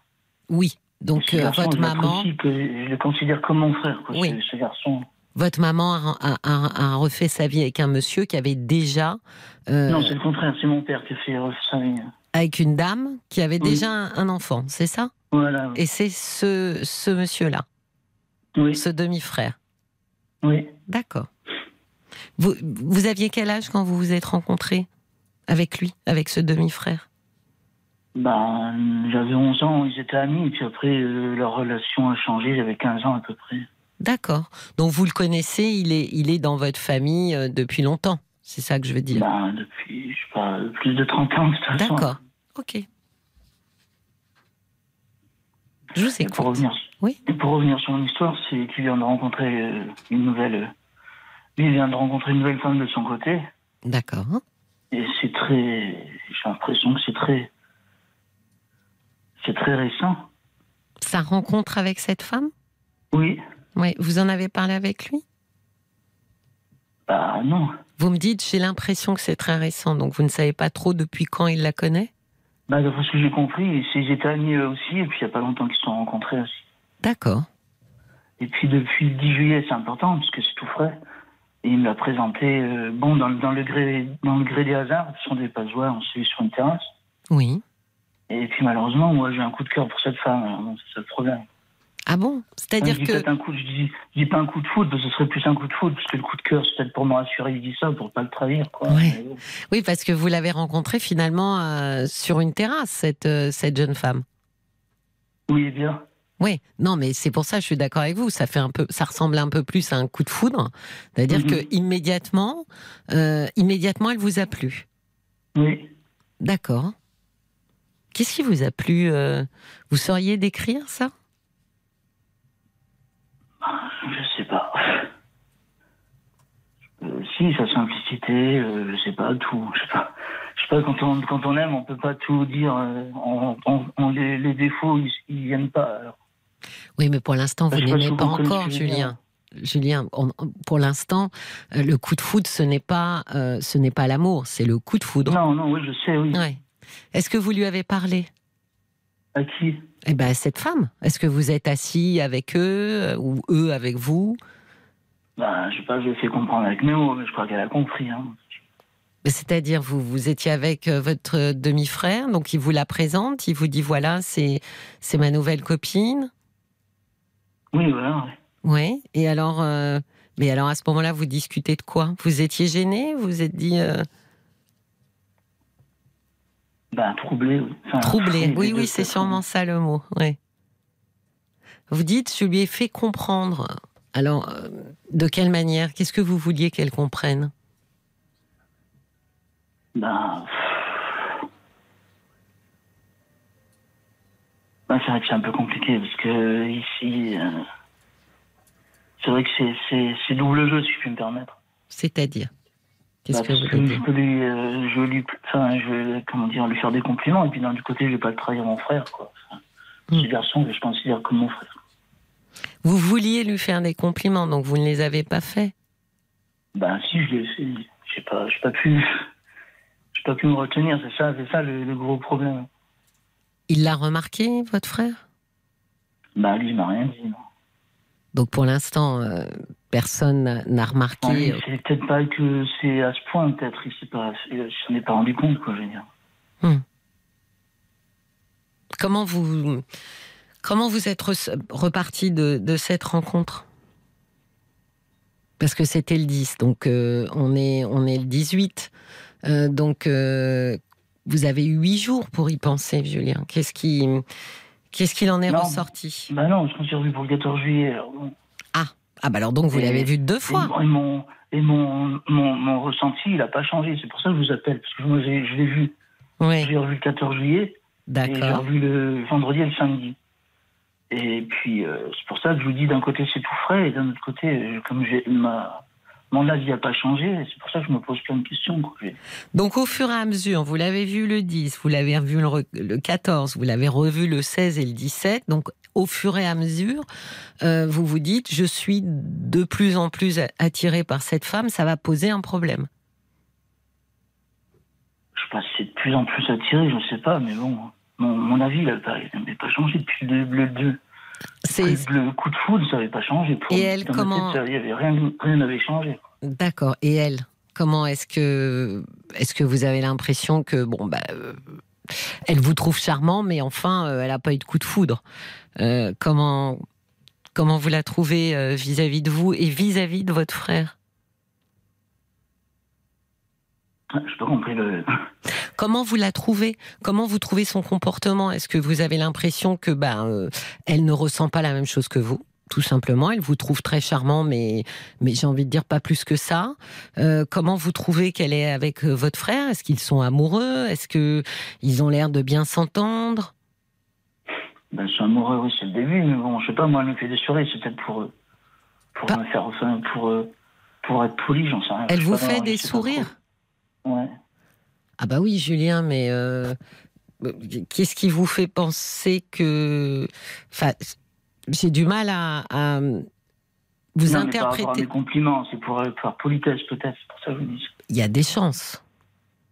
Il y a des chances qu'elle elle ait envie euh, euh, d'être agréable avec vous parce que elle sait peut-être aussi que vous comptez beaucoup pour son frère, euh, pour son ami à elle, que son que le frère de son ami est important.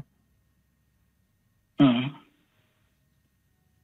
Donc pour l'instant, euh, si vous trouvez que eux ont l'air amoureux et que euh, il n'y a pas d'ambiguïté en fait de, de son comportement euh, à elle vis-à-vis de vous, Non, je pense que vous avez raison, oui. Donc je pense que pour l'instant, de son côté à elle, bah, elle vous trouve euh, gentil, charmant, et, c'est tant mieux parce que j'imagine bien que quand vous sortez avec un homme euh, et qu'il a un frère, c'est quand même mieux euh, si vous vous entendez bien avec le frère. Je pense qu'il il est possible qu'elle ne se doute pas du tout que vous ayez eu un coup de foudre pour elle, quoi. Ouais, je pense que vous avez raison, oui. Mhm. Bon, alors la question, j'imagine que vous ne posez pas, mais qui se pose, c'est qu'est-ce que vous allez faire maintenant? Parce que vous Bah, allez être appelé à les revoir. Oui, bah, oui, bah, je les ai vus. Euh... Pas parce qu'on a mangé chez mes parents, en plus, euh, le samedi. euh. Mais oui. Et c'est compliqué pour vous? Ouais, bah oui, pour l'instant, oui. Qu'est-ce qui est compliqué? Est-ce que vous sauriez me le décrire? Euh... Ben, tout, tout compliqué. Parce que, Être en face d'elle déjà, déjà de pas le trahir mon frère, déjà, la première chose. Et Mais pour l'instant, vous ne l'avez pas problème, trahi. Euh, vous avez le droit euh, de penser des choses, euh, Julien. euh, c'est notre. euh, c'est pas moi qui l'ai dit. hein, la liberté de penser, Euh, c'est quelque chose euh, qui, comment dire, qui qui qui qui nous appartient et qui ne fait de mal à personne tant que ça reste dans notre tête. Oui, Est-ce que ça existe ou pas? Parce que c'est la première fois de ma vie. euh, Je suis désolé, je me sens un peu seul. Je suis C'est-à-dire, est-ce que ça existe de tomber amoureux ou de- bon, on va dire avoir un coup de foudre pour la fiancée euh, de son frère? Ouais. Ah C'est bah c'est un oui. peu ça, je vous dis. C'est pour ça que je vous appelle Ah vous. bah je Julien, Julien, à mon Je avis, peux pas raconter ma vie, mais excusez-moi de vous couper, mais moi je peux en parler à personne. Je suis dans un tout petit village de des gens qui vont répéter, je sais. Oui. C'est pour ça que je vous appelle vous. alors moi, je vais vous. Bah, je vais vous dire, Julien, euh, d'abord, non seulement euh, vous n'êtes pas seul, je pense que le nombre euh, de femmes qui sont tombées amoureuses du mari de leur sœur ou de d'hommes qui sont tombés amoureux de la femme de leur frère, on les compte plus. C'est par centaines de milliers et je vais même vous dire, ça devient un chiffre astronomique car je pense que c'est vrai depuis des euh, milliers d'années des milliers d'années. Vous avez des, des belles tragédies euh, grecques euh, sur ce thème. Euh, Vous avez, c'est toute la les, les, les grandes tragédies, c'est sur ces amours impossibles, justement parce que, euh, eh bien, elle est prise, euh, elle est mariée au frère. Enfin, ça, ça a fait des romans fantastiques, des pièces de théâtre tragiques. C'est ça parcourt comme ça l'humanité, cette, cet empêchement hein, euh, à l'amour depuis, euh, je vous dis, depuis des, des dizaines de. Je pense que ça a dû être vrai même euh, du côté de nos ancêtres Australopithecus, voyez-vous. Donc, Mhm. si ça peut vous rassurer. Non seulement vous n'êtes pas seul à l'instant où je vous parle, mais avant vous, euh, des centaines de milliers de personnes ont vécu ça. Ouais. Et puis vous l'avez vous l'avez ressenti, hein, vous l'avez vous l'avez senti à l'intérieur de vous. C'est pas quelque chose qu'on décide. Ça s'empare de vous. Vous me dites, je l'ai vu et puis paf, j'ai eu un, véritable coup de foudre. Donc euh, il y a aussi cette notion de. C'est pour ça que ça, ça arrive à beaucoup de gens et que c'est arrivé depuis euh, des milliers d'années. C'est parce que on n'a pas le contrôle sur ça on n'a pas le contrôle, on ne peut pas s'obliger, se forcer euh, à être amoureux, et alors encore moins un coup de foudre. Vous savez, euh, le coup de foudre, ça a suscité énormément euh, d'études, parce qu'on a voulu comprendre hein, ce qui faisait qu'on devenait complètement obsédé par une personne qu'on connaissait à peine en fait. hein.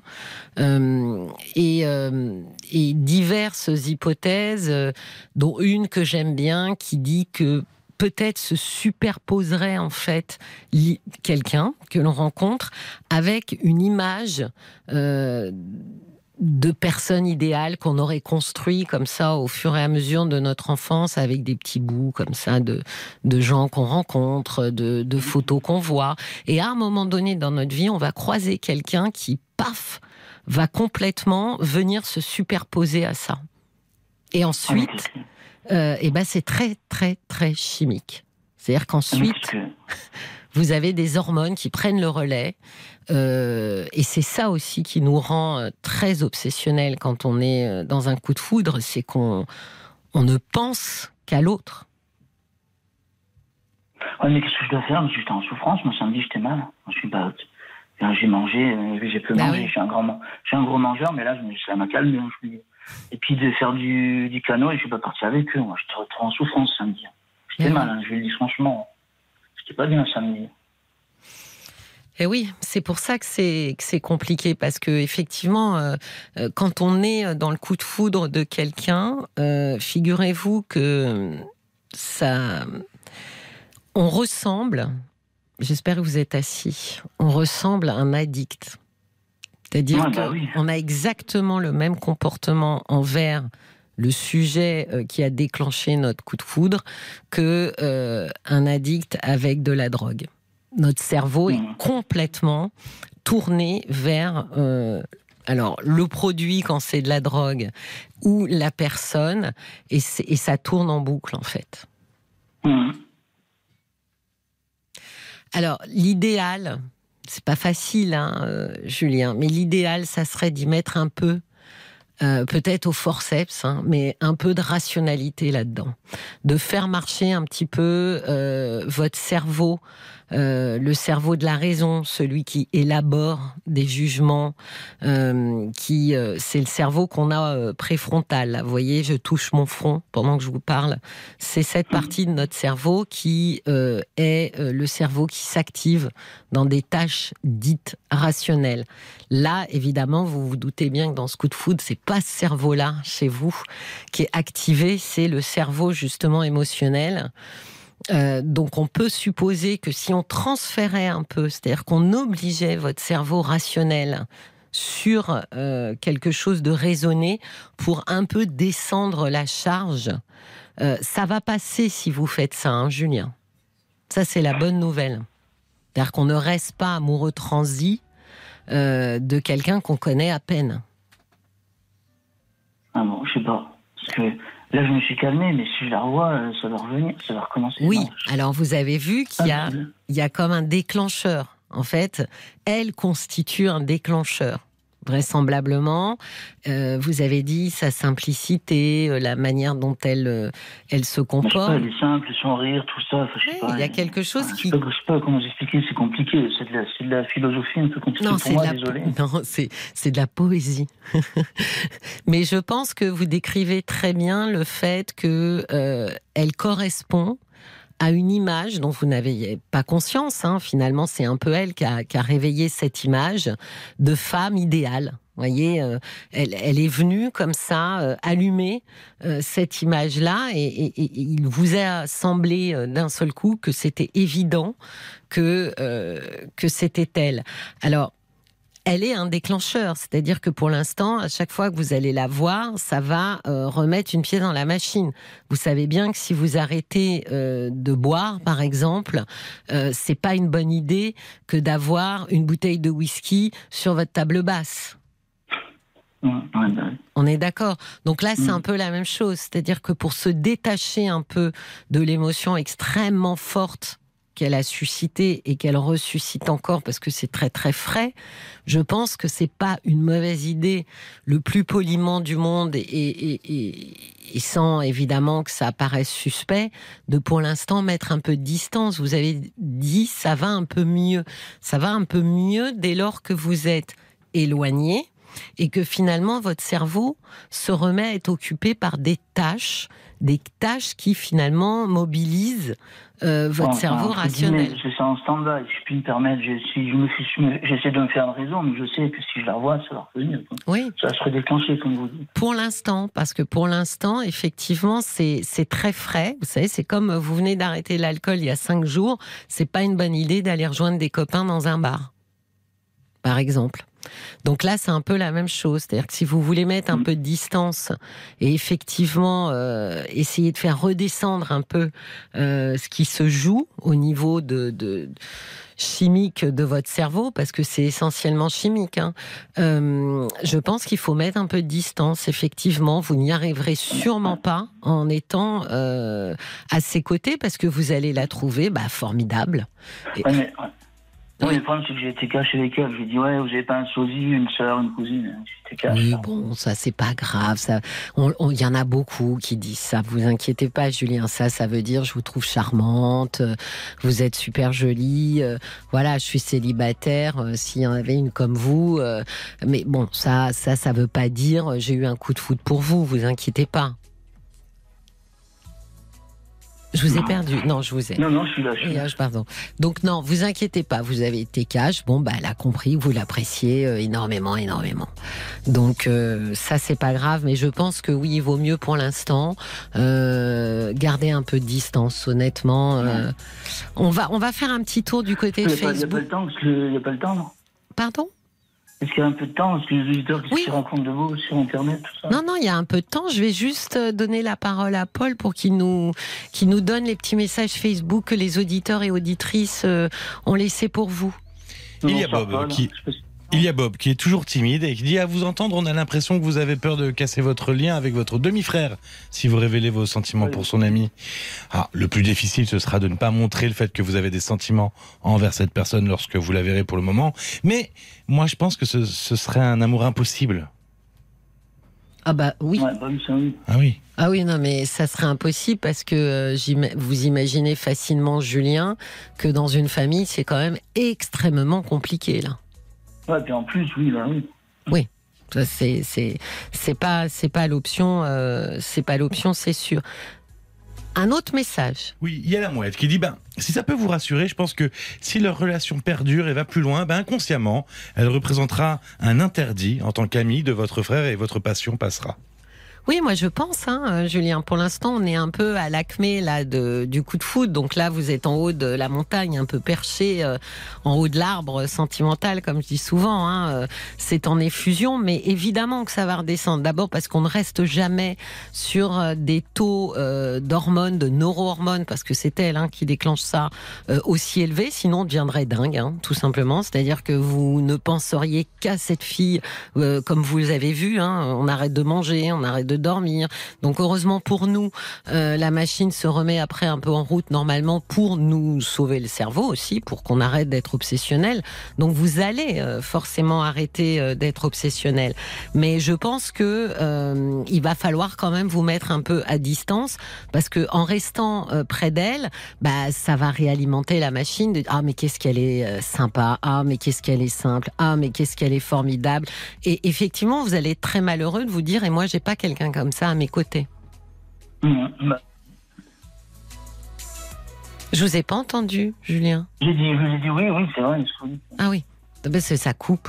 J'avais entendu oui, Ah. oui, et puis Non, vous, pas la je vous entends bien, moi, pourtant. Oui, donc je pense que c'est quand même ce qu'il y a de mieux. Alors, pour vous occuper le cerveau, ça va être ça finalement. euh, je pense euh, votre euh, votre préoccupation à venir, c'est surtout de de dire qu'est-ce que je vais pouvoir faire qui mobilise mon cerveau rationnel et, vont- et va m'éviter de partir dans mes pensées et, et de penser trop à elle. Vous allez partir en vacances? Je sais pas si peut-être un peu, oui. Oui. Bon, alors déjà, euh, me dites pas que vous allez partir en vacances avec votre frère. Non, non, non, non. D'accord. Donc déjà, ça va vous, vous permettre aussi de vous changer les idées. Moi, je pense que ça serait une bonne idée que vous puissiez euh, partir ou avec des amis ou autres. Oui, bah oui. Alors ça, je pense que on en discute, hein, mais vous verrez qu'au retour, Julien, euh, après une absence de euh, euh, 10-15 jours, même trois semaines, avoir vu d'autres gens, euh, avoir, vous allez voir que ça va redescendre naturellement. C'est, heureusement pour nous, euh, on a un cerveau qui fonctionne bien et qui comprend très vite que euh, quand on est euh, dans l'obsession euh, amoureuse, euh, c'est pas une bonne chose pour nous. D'accord? Mhm. Je vous remercie de nous avoir appelés, Julien. Merci bien. Merci beaucoup de votre témoignage soirée, et de votre confiance. Je vous Merci. souhaite une belle soirée. Au revoir, soirée, Julien. merci. Au revoir. Merci.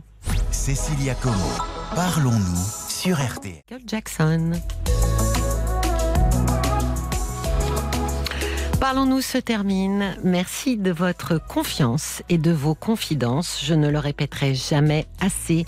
Partager nos histoires, c'est toujours un pas vers le soulagement. Je vous retrouve demain à 22h. Je vous souhaite une très belle et paisible nuit.